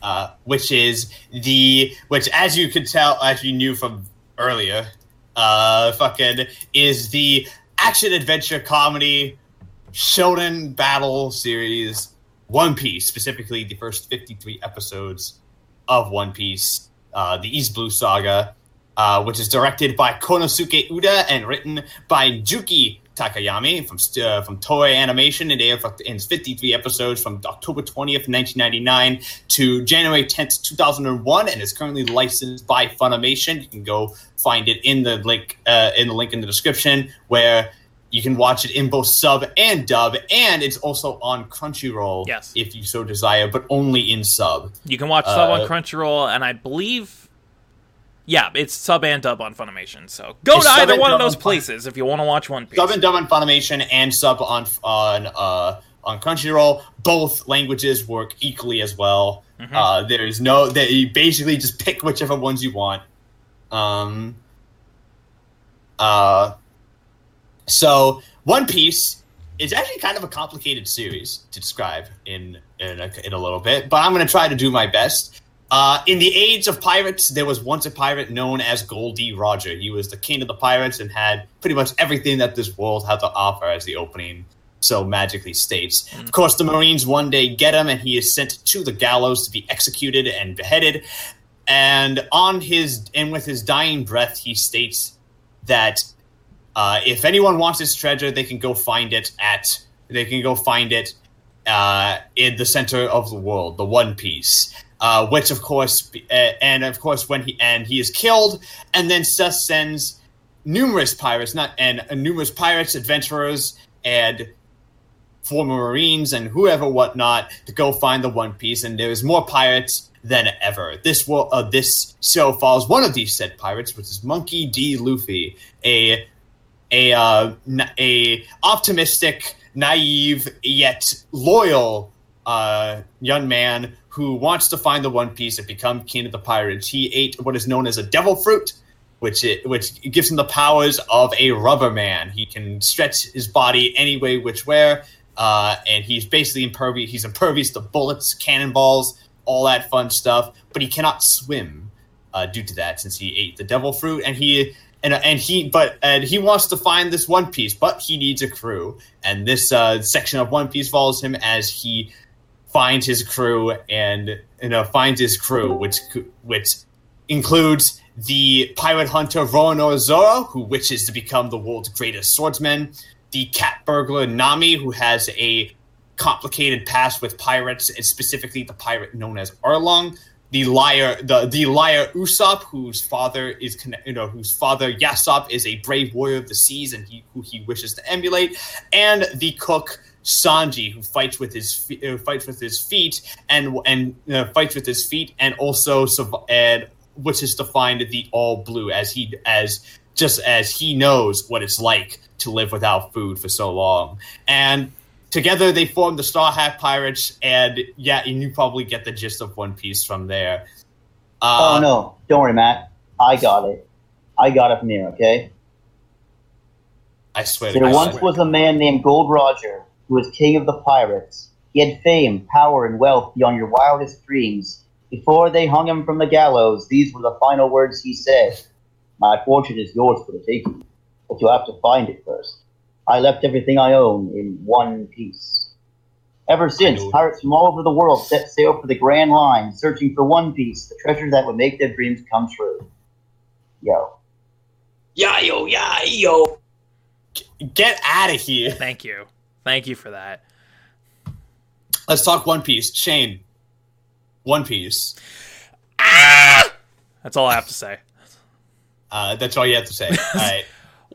What- Spencer watched One Piece for the first time, by the way, for this, and uh, Yeah, we've we've we've indoctrined Spencer into uh, joining our crew, so to speak. Spencer, what did you think of One Piece? Lied to me. Four kids lied to me. Oh, four kids Four lied Kids- to you so hard. Four It- kids. One Piece is actually good, dude. because because yeah so technically speaking that i i i lied because this this isn't my first time watching one piece i watched all of the four Kids stuff but it was so butchered that So butchered. i pretty much watched i'm pretty much watched one piece for the first time Yeah. um this show's really really good like it is radical. really dude. good. I mean, I I knew some of the the pirates like already, and I knew some of the stuff already because of the Four Kids dub, and also because I I bought random Shonen Jump uh, magazines as a kid, so there was like a random chapter of One Piece in every ma- uh, ma- magazine. So I'm like, okay, Yeah. I don't know what's happening, but the art's really nice. It is really Um, nice. This is really good. Uh, I, I I watched it dub. I had to watch 22 episodes in one day in order to uh, catch up and finish on time. But yeah, that's all I have to say for now is that Four Kids is a fucking liar, and Sanji does not eat lollipops. He smokes, and this is a lot more brutal than I thought. Oh because- yeah. Smoker in- is not called Chaser and doesn't breathe smoke out of his fucking open mouth all the time. He just has two Yeah. big ass Cuban cigars in his mouth at all times. He's fucking Clint Eastwood, dude. Yeah, Fucking- pretty much. Like he looks like Clint Eastwood, sounds like Clint Eastwood. He's pretty much Clint Eastwood, except that if Clint, if, which is funny because Clint Eastwood act doesn't actually smoke in real life. Uh, but um, but yeah, uh, I love One Piece. It's my favorite shonen of all time. I'm pretty sure that says everything you need to know about One Piece. Uh, it's so so good. Uh, so let's get right into it. Uh, let's talk about our favorite episode of this section of One Piece. Well, this is Uh, easy. This is an easy choice. Uh, I'm looking Easy at choice for me as well.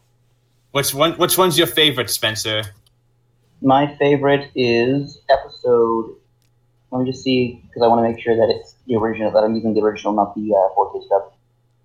Mhm. Uh, episode twenty-seven. Wrong. Cool, cool-headed, cool-hearted demon, pirate fleet chief Commander Geen. Oh, the oh, the, the fight with Geen. Gin. Yeah. Uh, Mhm. so I'm gonna say this right now, and I'll say it again once we once we get to it later. But Baratie is my favorite arc of the entire so far. Baratie is really fucking good, dude. It doesn't Baratie get is- nearly the amount of love that it, it deserves. So Don Krieg is radical, Yeah. but he's also a massive cunt. He's a bitch. And and thi- this is the episode where uh, Geen fights uh, Sanji, and then Geen's like, "I don't wanna, I, I don't want to kill you," and then Don Krieg's like, "You, you want bitch ass motherfucker." You know what? Taste my poison, bitch. yeah, pretty much. And then they're all like, "Oh shit, run!" And then uh, put put your mask on and run. And then Don Krieg's like,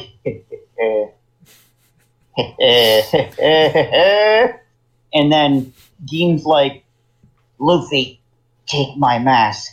I will protect Sanji. Except he doesn't die, but I think he might die somehow. And then he's like, and then at the end of the arc, he's like, he's like, okay, I, I know I'm still poisoned, but hey, Krieg, I'm gonna come with you again. And Krieg's like, mm, sure, whatever. Fucking. Uh, fucking. Uh, I love this episode because I. Sanji's fighting style is so cool It is. It's radical. because a cook must never damage his hands. He must never dirty his hands, His otherwise hands. he can't prepare food. food. I also love how Sanji's whole thing is like, even if you're an enemy, a hungry person is a hungry person and must be fed. He's got good fucking morals, dude. No, Yeah, he he he just- wants to. He's- He's just horny on main, dude. He you know he just wants to fucking eat food. You Yeah, know. he just wants to make really good food and share it with people. I love this. I love this fight between Gin, him and Gin. Uh, It took. It also took me way too long to realize that Patty and Carne are puns. yeah, yeah. Fucking. Also, fucking Pearl is a fucking. Yeah, I don't know what Pearl is. Uh, he never shows up again, so who cares? and What what is it? what- He had he could he set himself on fire. He's somehow. just got fucking pearls, dude, and they do some weird shit. Yeah. Uh, fuck, fucking, but Shane, I we know the real best. we know the real this. answer. It's, It's it's episode- only one uh, choice. It's episode 37, Luffy Rises, Result of the Broken Promise. Uh, the aka the walk to Arlong Park, uh, which is the absolute greatest moment in One Piece history, in my opinion. Mm. I love this moment when fucking Luffy sees what fucking uh, it also is Nami stabs a fucking tattoo. to, uh, de- to denounce Arlong, she fucking takes a knife and tears her arm apart because she's like, he doesn't own me anymore. Fuck this guy. Yeah. hmm And fucking just stabs her arm. Then fucking Luffy comes in, sees what Arlong has done to her, fucking puts his hat on Nami's head, uh, which is a huge deal because it's it's it's uh, Shanks' straw hat and he doesn't Yeah. give it to anybody. Yeah, if you know anything about Uh, Luffy, he's very stingy when it comes to the hat. So Yeah, he. Yep. Oh, I think he's he's only given it to two people, and that's uh, Nami and Usopp. He gives Yeah. it to Usopp and, and his lobby. Um. Uh, and Nami's the and I get and Nami's the. And I think and he gives it to Usopp under different circumstances. Only time he gives Nami. Uh, this is the only time he gives someone his straw hat to cheer them up. Uh, and he just walks away. And it, I love the cut too. He gives the hat, he starts walking, and just cuts, and all the straw hats are already there, like Yep. in the bad, in the badass pose, is ready to go. badass And- motherfuckers. And they're and uh, fucking, I just like uh, Luffy's just like, let's go, and they're like, Yeah. right, and then just start fucking going, and it's great. And then he Uh, fucking he walks up to Arlong Park and just fucking busts a hole in the wall. He's like, "Which one of you fuckers is Arlong?" Which one of you is Arlong?" And it's great. Uh, It's so good. It's easily like the defining moment of early One Piece. Yeah. It basically it basically shows you what the entire show is about in a single episode. There's there's there's fun pirate hijinks, but there's also really sad emotional beats, and also fucking badass shit. Like the I I agree with Matt. Maybe not to the same extent because I'm not entirely sure if it's my favorite moment in the entire series. But the walk to Arlong Park is something that's just ingrained in your memory from this point on. Like it's so fucking good. With the music playing in the background too. Bum, bum, Uh, bum, but bum, bum, bum, bum. But, but, but I fucking I lo- one One Piece's soundtrack really good. Mhm. Uh, really good. Mhm. But fucking this track is called Overtake. It's one of my favorites in all of anime. Uh, I just love I love the track and I love this scene so much. And it Arlong's my favorite arc out of this section. Well, yeah, Easy. that's the easy choice. Uh, and I love and I love every everything about this fucking this episode. This episode. I also love her the backstory episode like right before this, which yeah, is with the Mhm. Bellemere. I cried for Bellemere. eh. fucking Shane cries. Um, One yeah, Piece this is- makes me cry so fucking often. It's mhm. bad. like like this shit's great. All right, let's talk about favorite character because there's actually a lot of different choices. There's so like you could easily pick any member of the Straw Hat crew and it's completely Mhm. justified because they all have their own deep, rich backstories. They all have their own unique personalities. They all have their Mhm. own motivations on why they want to join the crew and head out to sea. They're all so great in their own regards, it's hard to pick. So, but then there's all the other characters, supporting characters, villains, all all that kind of shit. hmm I'm interested to see what Spencer's favorite character is, because this is this, Yeah, it could be anyone. Let's go with Spencer first. Who's your favorite character for this section? So I really, really like red haired Shanks. Mm. I really, really like. He was one of the first characters that I, I, I remember seeing as, as a kid, with his kind of jovial attitude, his red hair, the, the straw hat, the, the fact that he has one arm. Like, I really like red haired Shanks. And on rewatch, I still really like red haired Shanks. But he doesn't do enough to really justify being my favorite for these 53 episodes. Just wait until later on, dude. Yeah. Um, I love Dracule Hawkeye Mihawk as well. He was another one of the first characters that I remember seeing a- as a kid with the with, with the awesome like like Three Musketeers hat and like the huge ass sword and dagger and the fact that he's the, the greatest swordsman in the world. He's a fucking dandy man. Yeah. He's, he's a dandy man. He's got that big ass black have- sword, but he's also got the tiny little sword in his cross. Like, And Mhm. he doesn't have a French accent. no. for some reason that the dub gave that the original Four Kids dub gave him for some But it's godforsaken not my- reason. it's not my favorite character. My favorite character, according to the chapters that I read, disavows his na- his actual last name Mhm. or first name, technically. I guess no Last name. last name. Yeah, Just say it. it's fucking Sanji. Yeah, I figured. I knew Sanji it. I called Vinsmoke, Fucking. the Oh, head chef of the Straw Hat Pirates, the womanizer, the the the uh, black leg style martial arts techniques. this man is so cool. He's he's this n- really nonchalant person, and like yeah, I can go with Luffy, I can go with Nami, I can go with Usopp, Zoro, I can go with with anybody.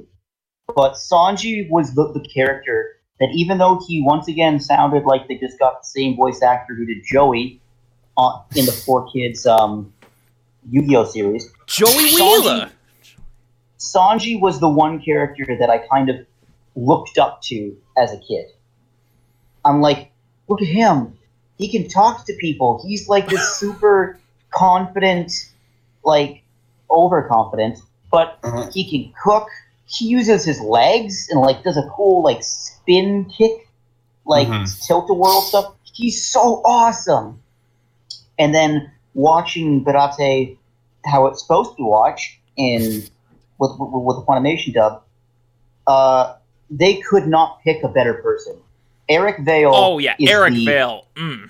perfect voice for Sanji, like picture perfect, and that's just added to the fact that he's this kind of downtrodden cook who all he, all he wants to do is make sure that nobody goes hungry and to find the all blue, and he's he's really sad that he lost that the chef that he works under lost his leg because of him, and it's really sad.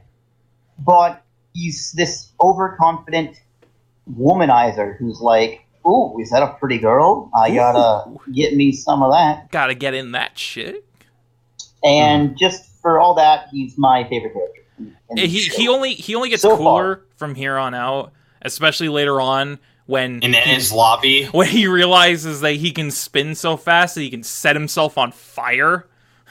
which is amazing. Fucking dope.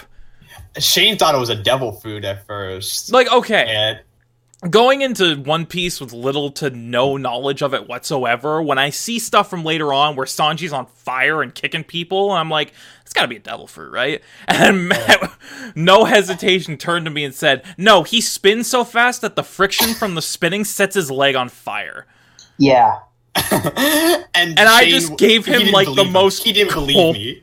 I just gave him the most, like, cold, blank stare I could imagine. Like, what? What? you didn't believe Uh, me at first. He well, had yeah. to, to believe it. and and I also love that like Sanji's legs. You know, yeah, his legs are really powerful. No, he's just super strong. Like in general, Nah, he just he- once again doesn't like to get his his hands dirty. He can't in terms of in, in terms of strength of the Straw Hats, he's the third strongest of the Straw Hats. Uh, it's crazy to me when you look at him. I uh, fucking uh, it all depends. Like the fucking how weakest of the Straw Hats up. Uh, fucking Well, just duh. canonically. Yeah, fucking it's it's fucking in terms of weakest to strongest. It's Usopp, Robin, um, I'm uh, Robin, Chopper, Nami, Franky, Franky. Brook, uh, Sanji, Zoro, and then Luffy. Yeah. Um, Brook's pretty fucking powerful, actually. Uh, but he's a swordsman, so that's probably why. Yeah. Um, Swordsmen in this ooh. universe are fucking busted. yeah. Yeah. And also, as you'll see, about because pre time skip Brook is not like super impressive. Post time skip Brook is a beast, and you'll see as time goes on. But anyways, uh, Shane, who's your favorite character from section of Piece? This is really hard because, like I said earlier, like there's so many great choices and all of them are justified. This is multiple arcs too, and multiple characters get like multiple sections to shine. Yeah. Mm-hmm. But I'll be I right back. I think gotta use the washroom. I think out of this section in particular, this fif- these first 53 episodes, Uh-huh. there's one character that sticks out in my mind the most, and I think we might agree on this. hmm But my favorite character in the section easily is Nami. I agreed. Yeah, Nami Like- is my favorite here. Nami is not only one of the more interesting members of the crew because her motivations seem pretty vague at first, but once we mm-hmm. get into her backstory, which is easily the best out of the Straw Hats in this section, by far, she has the best backstory, the saddest backstory, the most detailed one. Mm-hmm. Once you realize what she's gone through with Arlong and Bellemere's death and all of that stuff, you start to really understand how she operates. It's one of those perfect contextualization moments where you see what mm-hmm. she's gone through and then it recontextualizes everything you've seen in the present. You're like, oh, that's why she acts like that. That's why she hates pirates. That's why she's so reluctant to trust Luffy and Zoro and Usopp and all those guys because she's uh-huh. just had too many bad experiences with pirates that Yeah. she doesn't feel like she can trust anyone at this point. So when Luffy and the crew storm Arlong Park mm. to save her, it basically it basically opens up a brand new world for her because she's never had friends of this manner that would defend her to this point. Like it's just such a great character arc to see in motion and like we uh, already said episode 37 the walk to arlong park just basically it's the defining moment of this section and it shows just how far nami has come not only in the fact that she can trust others now but the fact that she wants to be a pirate. She wants to go out to sea because she has these people that will back her up now. It's, it's just great shit. She wants to uh, create a map of the world, dude. yeah That's her dream. She wants to make a sea chart of the entire world, which has never been done before. Yeah, she wants to create a sea chart of the world and travel the seas with uh, with uh, with uh, with her with her ragtag band of idiots. Uh, They're all pretty fucking Uh, stupid. I, I love Nami. Uh, she's great. I, the anime did a very smart thing, and I felt just in terms of adaptation because Nami doesn't actually show up in the manga till uh till around like chapter ten ish. Not until they reach Buggy. Um, in the anime, you see her. She's the first Straw Hat introduced yep. before before Luffy, before all of that, she's the first character we see, and she's on uh, a pirate ship trying to steal. I think that's a very like that's such a smart adaptation decision. Like it's such a smart decision Yeah. because I because that gives Nami like this kind of like this section like the East Blue section is kind of about her hmm um, and it gives her all of the all of her all the development as follows her uh, as she goes from stealing from pirates to becoming a pirate.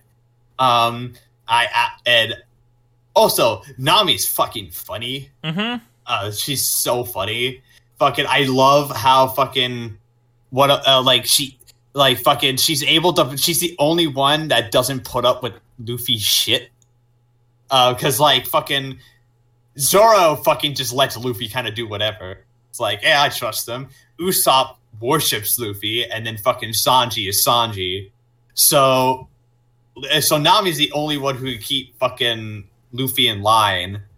So, uh, fucking, she fucking Luffy says something dumb, and then Nami's like, "Actually, we're not doing that." Uh, Actually, you idiot. That's not what's happening here. like fucking I I still think one of the moments that I think is during Syrup Village when fucking uh, well like it was like we not we it was like we gotta stop Kuro and then and then all fucking Luffy's concerned about is that oh wait if all the people die the meat guy might die fucking speaking of characters there's some assholes in One Piece Oh, Who's your least favorite character, Shane, Oh. in One Piece? There's some dickheads. Spen- Spencer and I talked about this before we started recording because there's two very prominent characters that stick out the most to me.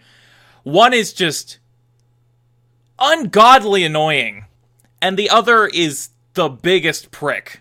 And it, it's There's really a couple it's it's really difficult for me to pick between the two because they're honestly for me it's tied but i'm gonna have to go with the one that especially where i am currently in the series um after the whole fishman island thing gives a lot of context to this character and you realize oh this guy is an even bigger prick than i thought before my least favorite character is arlong because fuck arlong right Arlong is a dick, but uh, he's not my least favorite because I one, he's meant to be a dick, Mhm. and also I actually think he's a really great villain. Yeah, no, I And- I absolutely agree with you, but god damn Arlong. It just- he just does so much shit that's inexcusable, unforgivable.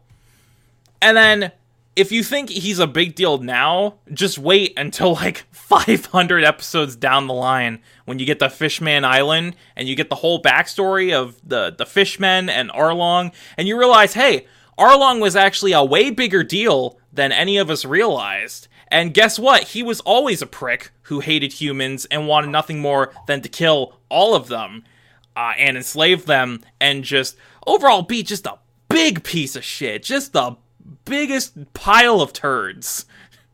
So fuck Arlong. Spencer.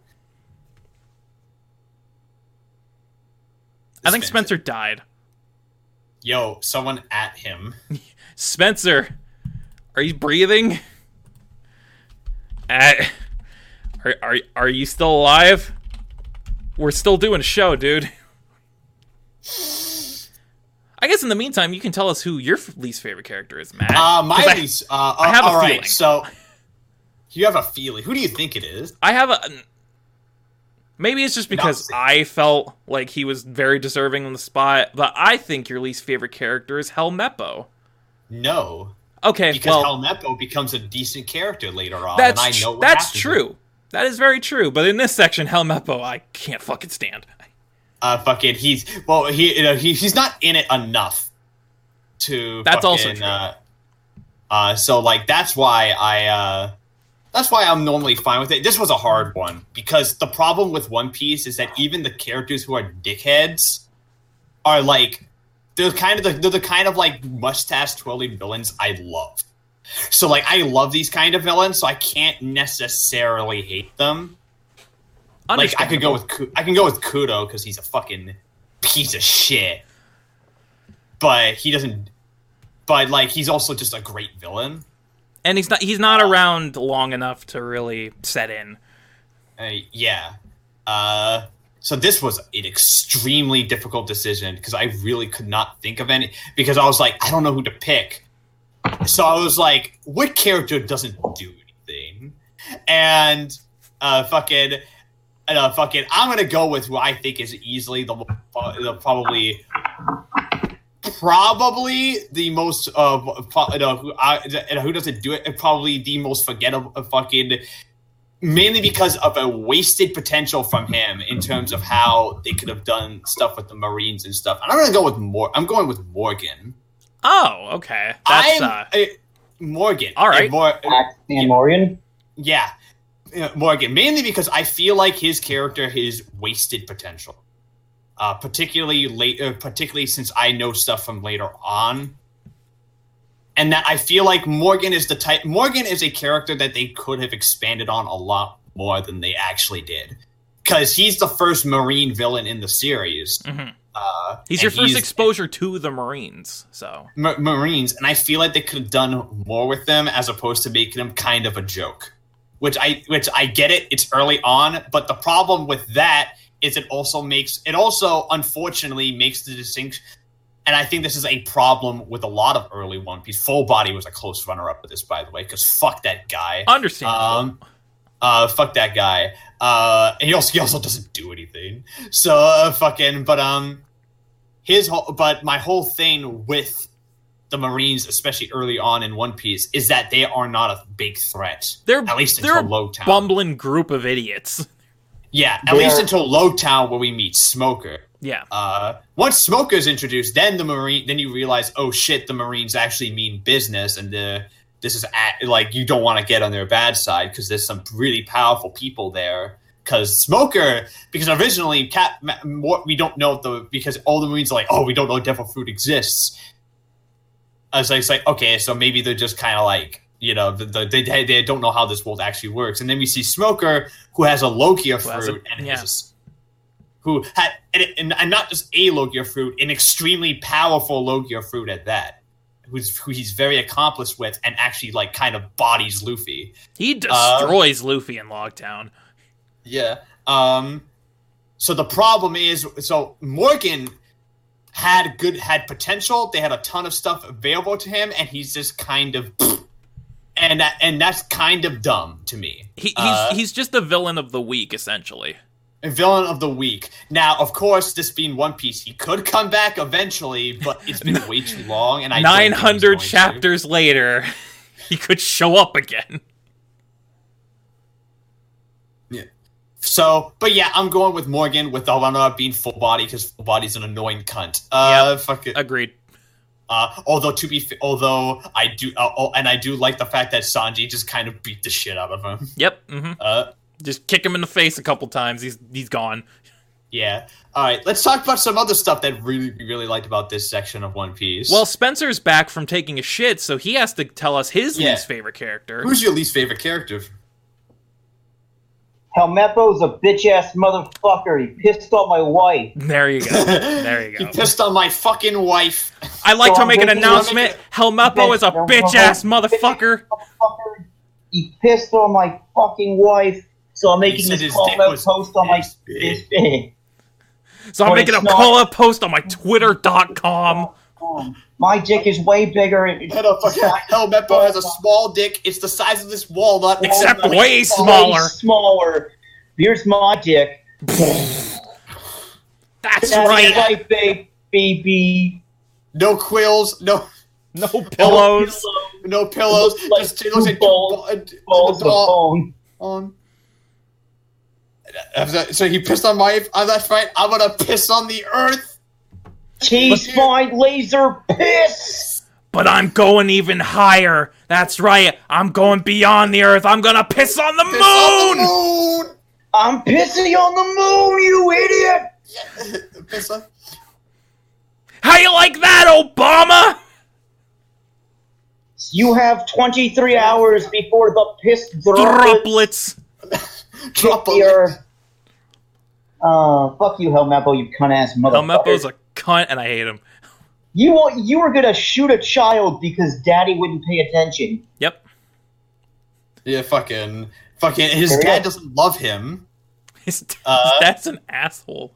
His That's dad's an an asshole. asshole. And then Helmeppo actually gets better as time goes on. So like that's why I'm like because he because he comes he becomes friends with Koby and he gets the cool ass visor dude. Yeah, the, Uh, the okay. visor's pretty cool. Wait, Dude. does do, does he look cooler post time skip? Dude, well, it's not. It's not even post time skip. Like, Dude, he fucking learns the six powers. I'm pretty sure post skip, and he becomes badass. Yeah. So like, uh, fucking. That's the good thing about One Piece is that it takes characters who are like initially a joke, then it's like, oh yeah, they're actually like ultra powerful now. we can actually longer- do shit with them. Here's the six powers. These weird mumbo jumbo ass abilities. Here, everyone knows them now. I guess.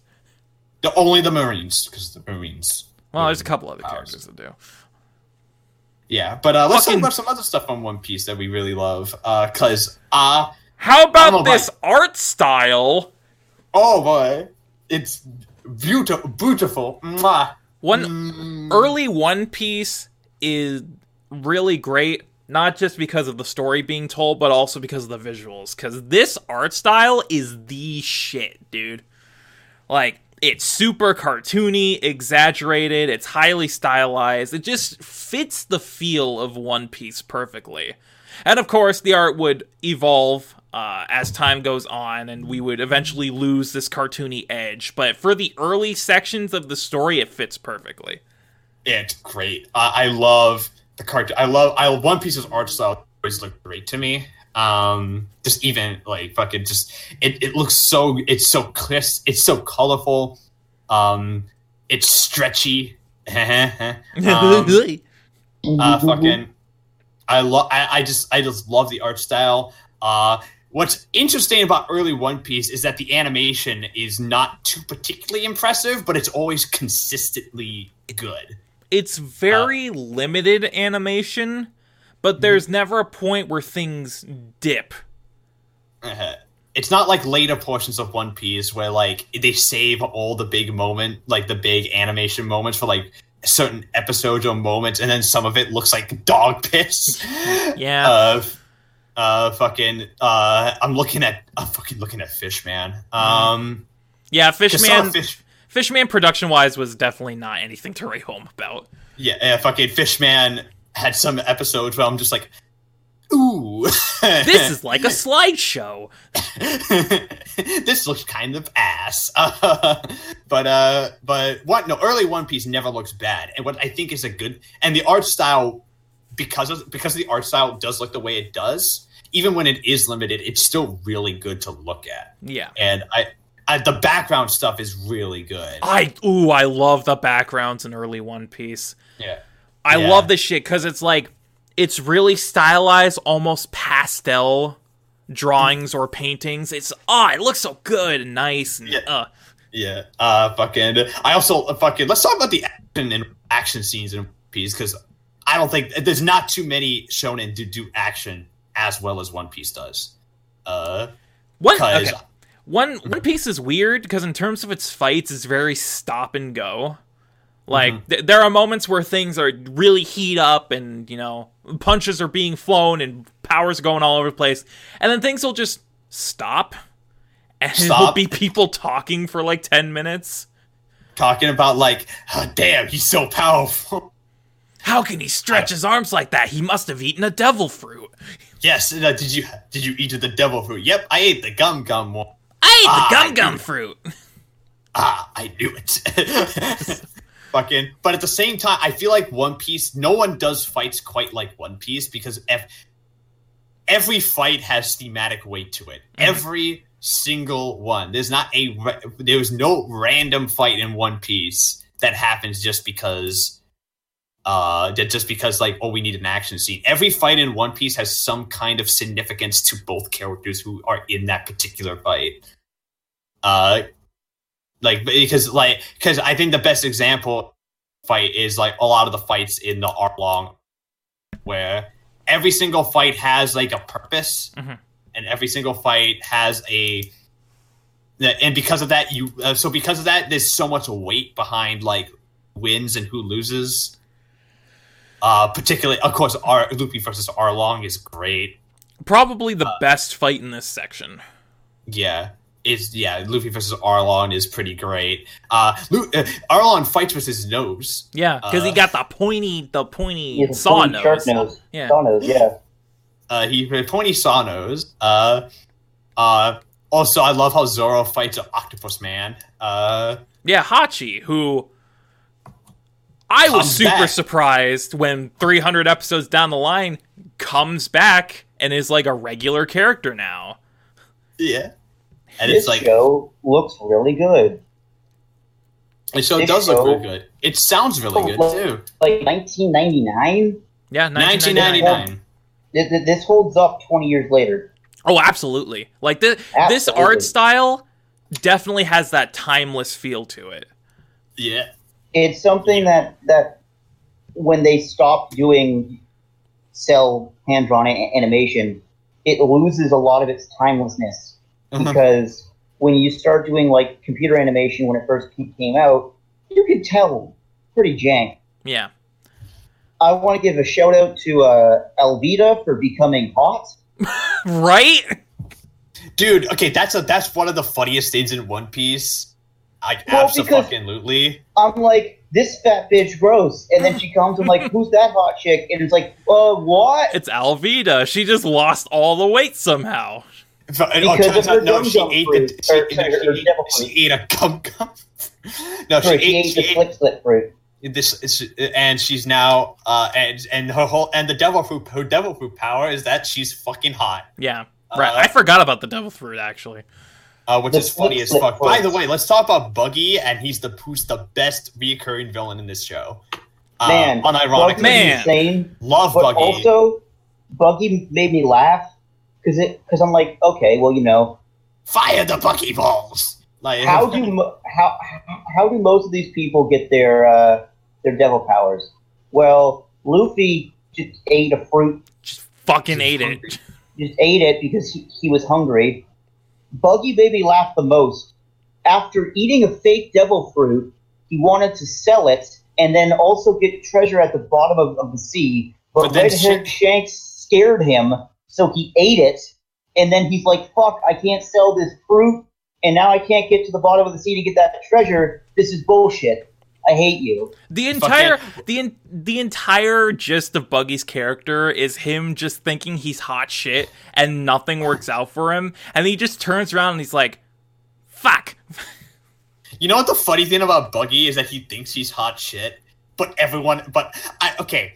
My favorite part of Buggy's character comes in at the time skip because this shit with Buggy. Okay, uh, because I think Shane knows what I'm talking about. Fucking because Buggy is in the Summit War stuff and mm-hmm. does nothing, Does absolutely nothing.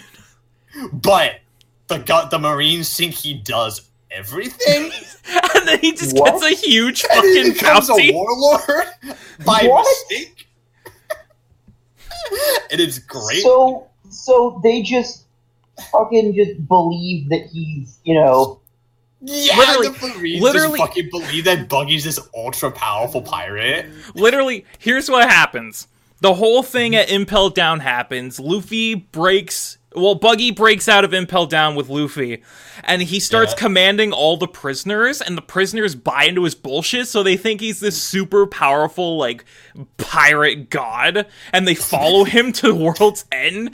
And then because of this, the world government is like, wow, Buggy's actually a fucking threat. We should probably do something about this. But he's literally done nothing.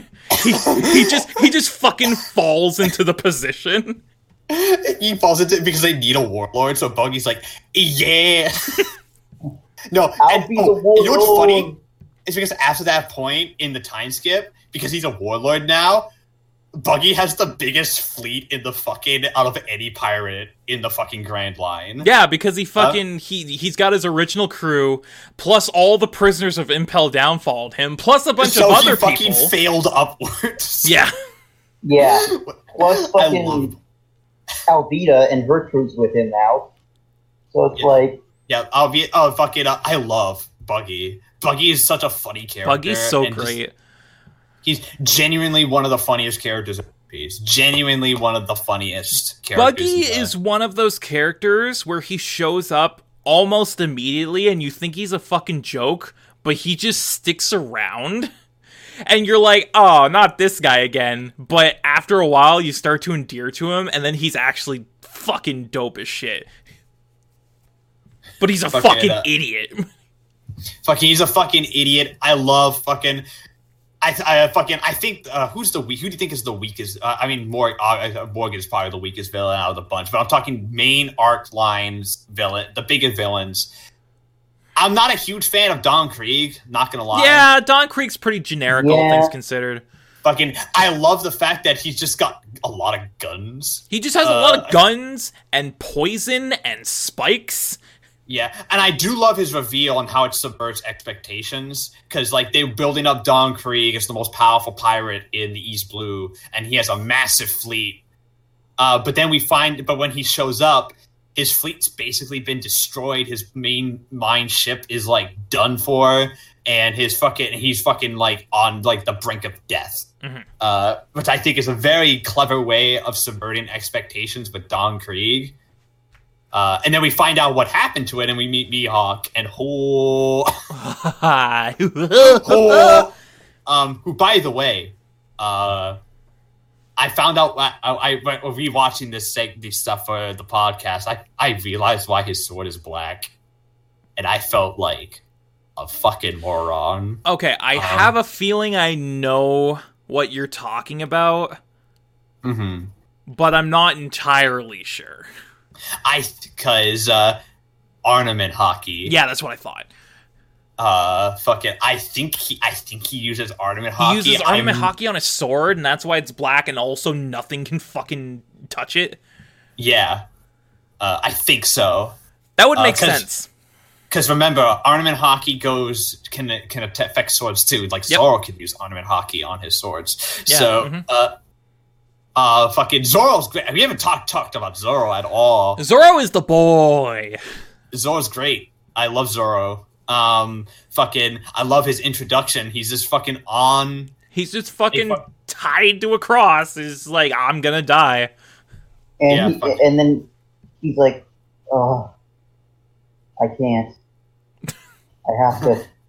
I have. I can't. I made a promise. Give me the food." Hey, you know that rice ball that the asshole threw on the ground and stepped on? Yeah, could you feed that to me? Why? It's been on the ground. Just fucking do it. and he eats every single last grain of rice. Uh, and uh, fucking, uh, fucking. I actually, I also want to give a shout out to actually one of my favorite characters in the entire series, who I don't think gets enough love from people, and that's Usopp. Usopp, Usopp, Usopp's the, Great. the, Um, the legendary liar. the, the the sniper king. Uh, later on. the, uh, Sniper King. I cannot wait for Shane to get the Dressrosa. By the way, because Oh god, the sniper king come back? no, oh, dude, Am I not Usopp ready? is the king.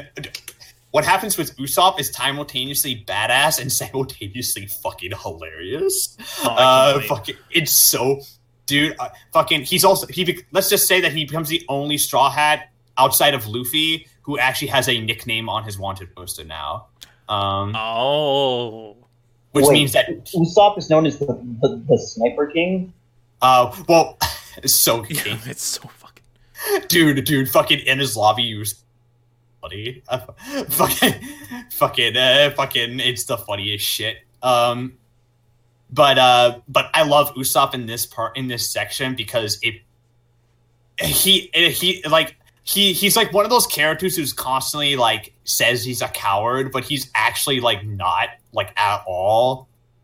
Fucking, he's like he he does like he like he's the character. He's like one of the first characters to, like to lay down their lives for like his crew, hmm and that ma- and I, to me, and fucking, I love those type of characters who like they say one thing, but in reality, like they are another. Like they do like the exact opposite. Like Usopp is like constantly like saying that like he's gonna run away or he's scared, but he's like always the first one up and like Yep. he's always the, he's always the first one to fucking fight. Yeah. He's always the first one. Usopp Uh, Usopp at first comes off as a coward and he claims to be a coward. But when the going gets rough, Usopp Uh-huh. is always the first up to bat and that says volumes about him as a character because Yeah. un- un- under that surface level cowardice there's a dude with a heart of gold, super courageous, intelligent, knows what he's doing. It's Mm-hmm. just there's something that's holding him back from reaching his full potential. Yeah, uh, and fucking there's something whole back. Yeah, Usopp's one of the smart, uh, fucking straw hats. I've always fucking uh, agreed on that because he's like fucking because uh, fucking because Sanji's also pretty smart. Like fucking like Sanji's the strategist, of course, of the crew because Yeah. he's a fucking genius. Uh, but fucking uh, Usopp, Usopp's extremely smart because he excels in pretty much. He's a jack of all trades because he can do pretty much anything. Well, I Uh, mean, he's, think is he's the why shipwright such- for a long time. yeah. Um, and, Does but like even, but even Does then, he- like he also could like he he, he also can like helps Chopper out with like the doctor stuff. He can mm-hmm. cook as well. Fucking, he has he does pretty much everything. He's pretty pretty much if you need somebody and you can't get the person on the crew who's like the best person for it, you get Usopp because Usopp knows exactly what because Usopp will do it and he'll do it well. Like he's like he like he's a like he's a, like the, the- which is why I like he's one of like the most essential members of that crew. They would not live without Usopp. I'm sorry. And Like, I mean, they would you, like you see that happen in Water 7, like life without Usopp, and the crew basically falls apart at that point. yeah. Usopp is one of the big, and I love Usopp, and I love I love Kaya. Uh, Kaya is I- great. She's Kaya's great. small, sickly girl, and she's so cute.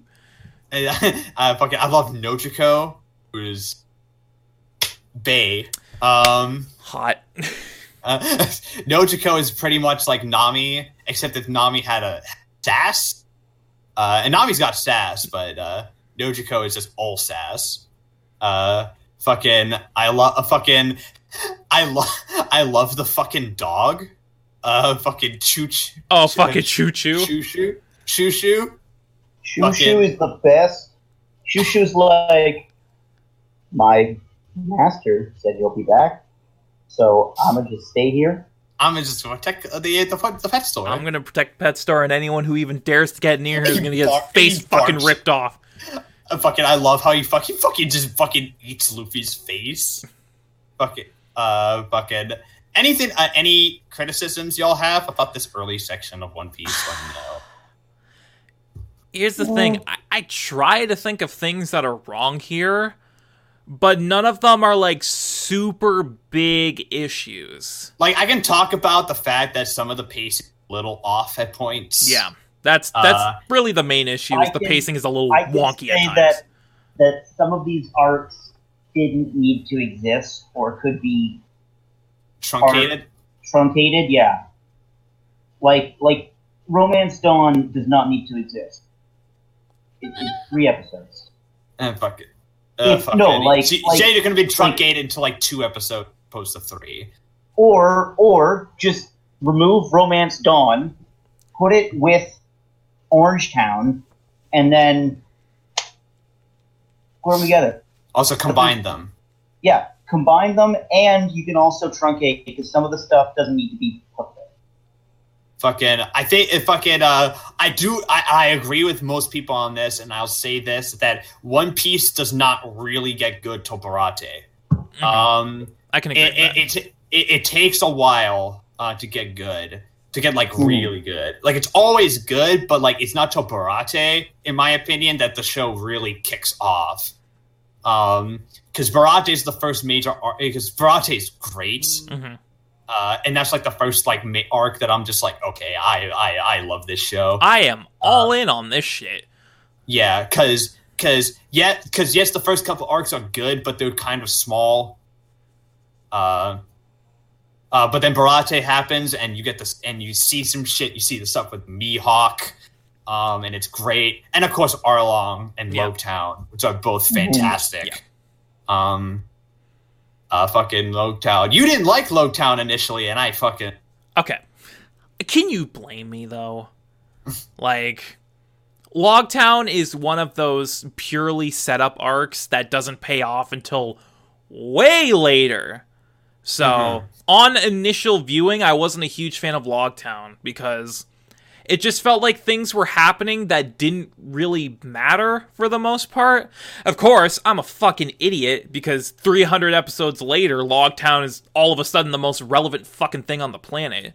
So, Yeah, fucking. It's re- it's re- it's relevant, and I argue it's also the most important arc for Luffy in this section because you see the connections he has to Gold Roger. Mhm. Um, Gold And you Roger. he is basically the reinc- He's pretty much the reincarnation, paralleling his- basically. yeah. Yeah, Um, and you also, I think, is that when you meet Dragon? Yes, that's where you meet Uh, Dragon. who has wind powers? I don't know. We don't know. I, fucking weather powers? I don't we- fucking know. Do we actually know what Dragon can nobody do? knows anything Nope. about Monkey Dragon, dude. Okay. Dragon is just the the he's just there. He is just He's an just head- ominous presence. All you need to know is, is he's the head of the Revolutionary Army. Army, And and I that's do know, That's it. and I do know who he is. Yes, Uh, yeah, he's he's Luffy's dad. he's Luffy's dad. Yeah. Spoilers. Uh, although Smoker kind of hints at it in the Yeah, not Smoker too big at of a that's what I'm plot twist. and that's that's why now I've kind of done a 180 on Loguetown because all of a sudden all those events are so relevant and poignant. At the time they weren't because I was like, "What the fuck's happening?" It's just, it's just Loguetown, it's Smoker dude. I wasn't even a huge fan of Smoker to begin with, which I feel like a fucking idiot for that. Cause now I have such a soft spot for that man. He's fucking radical. Yeah, fucking. Uh, fucking. Uh, so I think are we pretty much done? Do we have, have we talked about like everything we needed to talk about? Or Does do we, anyone have any actual issues with this section? Outside of some outside of like it take outside of it taking a while to really get going? Not really. Uh, I I, think uh, I can I- point to I can point to problems in later arcs of One Piece, but not this particular section. I think it's time for final scores then. Yeah, so Sh- Shane, Mm, it's hard. it's hard. It's really hard because it's not perfect by any means, but It's One Piece. it's One Piece. Like, there's nothing really super inherently wrong with this section other than, like we said, a couple weird pacing things here and there. But it's never anything that takes away from the enjoyment. It, it never holds anything back. This section perfectly encapsulates the spirit of the series and is a great starting point. So fuck it, I'm gonna give it a 10. I don't care. I'll give it a 10 because it's a perfect starting point, and there's so much stuff here that becomes so much more important later down the road. It's just great. It's it, it- this is the perfect start to the series, and honestly, one of the best starting sections in a long runner I've seen. So, fuck it, I'll give it a 10. I don't care. All right, Spencer. So herein lies my issue, okay? I really, really liked it. But I'm going to compare it to another long runner that I've seen, Bleach. Mhm. And let's specifically talk about the first arc in Bleach versus I'm going to do the first three arcs in uh, One Piece. One Piece because it's around. And like Karate, episode count. yeah, episode count. It's like what the first four arcs would be around. First, uh, first, uh, if you're wondering, the first Bleach is the episodes, and the first goes up to episode 18. So, So close enough. mhm. Now, the first arc of Bleach, in my opinion, is the greatest opening arc in shonen history. It sets the tone perfectly, it sets the characters perfectly, it sets up the world around you and what everybody's goals are. And up to Syrup Village, you get that in One Piece. You get characterization, you get a lot of stuff and all of my my issues are so minor that Mhm. and I'm reminded of the fun that I had watching this that I'm going to give this a 10 out of 10. First 53 episodes of, of One Piece are perfection. In writing, in music, in characterization, it's perfect. Well, there you go. Fuck it. Yeah, fucking, um, y'all know what I'm giving it. Uh, it's a fucking 10. Um, because One Piece is the best show never written. That's all you need to know. Yeah, I can't. I can't Uh, really argue with that, honestly. But, uh, fucking, I don't, uh, even, I don't even have to do the, the math on that. That gives us an Yeah. average score of a 10 out of 10. No, fucking, uh, fucking One Piece is the best show never written, and I've always stand by that. Uh, no one does long form storytelling like Eiichiro Oda. No one. No, nobody does. Um, uh, maybe except Miura from Berserk, but he doesn't write. So I have like, um, so with that, uh, I think it's time we pick our next featured anime of the podcast, which, since this was a meta on the randomizer, and if you don't know how this works, uh, what we constantly rotate between a pick from me and Shane, and then a randomizer. One Piece was a meta on the randomizer picked by Shane, which means that this week it is a my pick, uh, which was initially going to be Attack on Titan season three, which has wrapped up. Uh, which has wrapped up. However, due to recent events, uh, I have decided that it would be best that if I save Attack on Titan for later, um, and instead we're going to be doing a Kyoto show, a Kyoto, show on the podcast, as I feel that we need that in order to, uh, in order to uh, give our thanks and to celebrate the work that Kyoto Animation has given us over the past couple of years, and I mulled hard over what show we should do for this because there's a lot of great, great Kyoto Annie shows we could do. Mhm.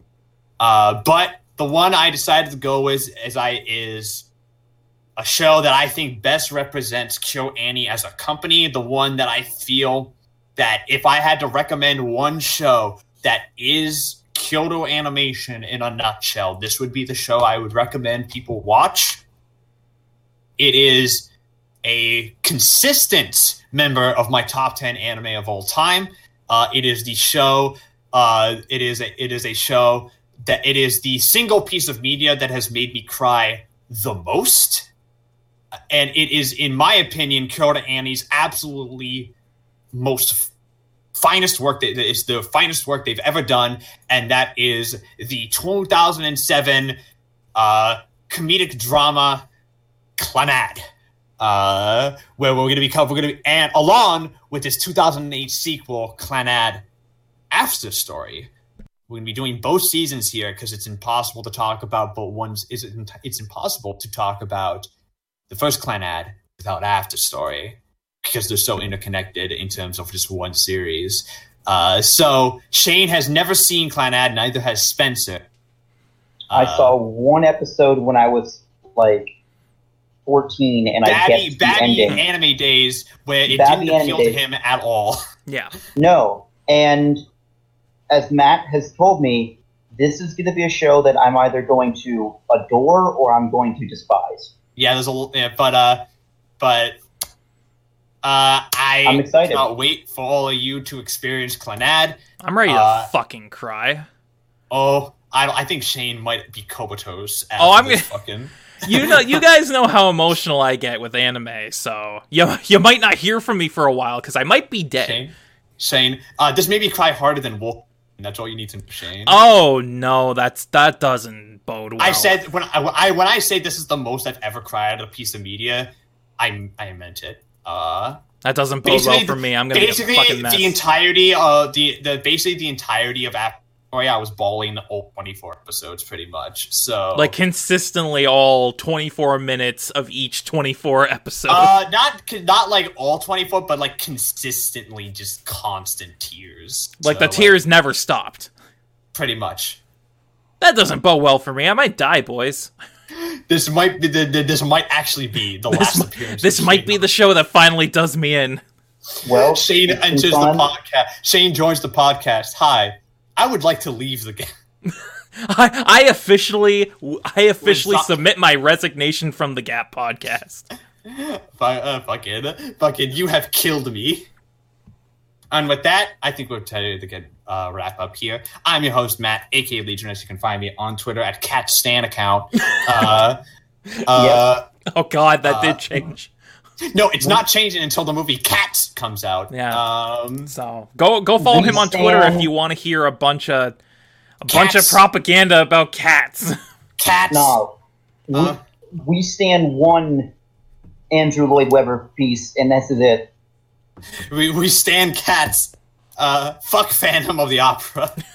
Out It's of Cats. out of character. I fucking despise cats. I hate it. I I, hate I know it. nothing about cats. You know, I know I nothing the other than that trailer looked awful and amazing at the same hate the time. Let me break kayfabe right now. Fucking Yeah. I'm a break kayfabe real quick. Fuck you if you enjoy cats. That musical's terrible. That musical's so fucking bad, dude. Andrew Lloyd Webber is a terrible playwright. But, but I actually like Phantom though. Like what? He didn't do Phantom of the Opera. Yeah, he did. Did he? Yeah, Oh, fine. Andrew Lloyd Webber did fucking. Uh, fucking Andrew Lloyd Webber did fucking Phantom, dude. In that case, Andrew Lloyd Webber, you're okay. He made some good stuff. Cat Yeah. sucks. He also did Jesus Christ Superstar. So like, I watched that once when I, in my Catholic fucking grade school, dude. yeah, fucking. But in any case, go find me on fucking Twitter. I'm on YouTube where my video is being held hostage by Shoney, and I need her help. Yeah. Um, someone someone send someone send the army after YouTube to release the video. and I don't know when it's gonna come back because it's Sony. So, oof. Um, uh, with me, I have my co-host Shane, aka the Beard. When you can find him on Twitter, where you find his One Piece journey continuing today, tomorrow, whenever he finishes. Of Uh, all time, forever. Uh, fucking, uh, fucking, he's about to enter Punk Hazard. Um, uh, and he and you can also find him on YouTube where he posts uh, gameplay videos, podcasts, uh, unboxings, all that fun good stuff. Uh, with me, I also have my co-host Spencer. Where you can find him on Twitter at Beery Burton with two e's. Two E's. Yeah, and he and he posts random shit all the time, including pictures that, uh, are not, that are not very safe for work. But Not really. About to tweet something right now. Oh, oh shit. Well, go follow Oh, him on. Twitter at Beery Burton two E's to see what that's about. It'll probably be like four days old by the time this goes up. But yeah, but whatever. Um, uh, with that, I think it's time we wrap up here. Uh, I hope you had a good time listening to us, and I hope you have a wonderful couple weeks. And we'll see you next time for the sob-inducing tearjerker that is Clannad. Yeah. So you guys ready to watch me Yeah. die? Yes. I'm ready. we'll I'm see you ready. next time then. see you next time, folks. Tweet sent. Cool. Awesome. We'll see you next time. See ya. Thank you for listening to The Gap. If you like what you've seen, you can subscribe to the Gap Podcast YouTube channel to get the latest podcasts as they go live. Be sure to like and comment and let us know what you guys think of the show. Thank you very much for tuning in, and we'll see you next week. espetáculo.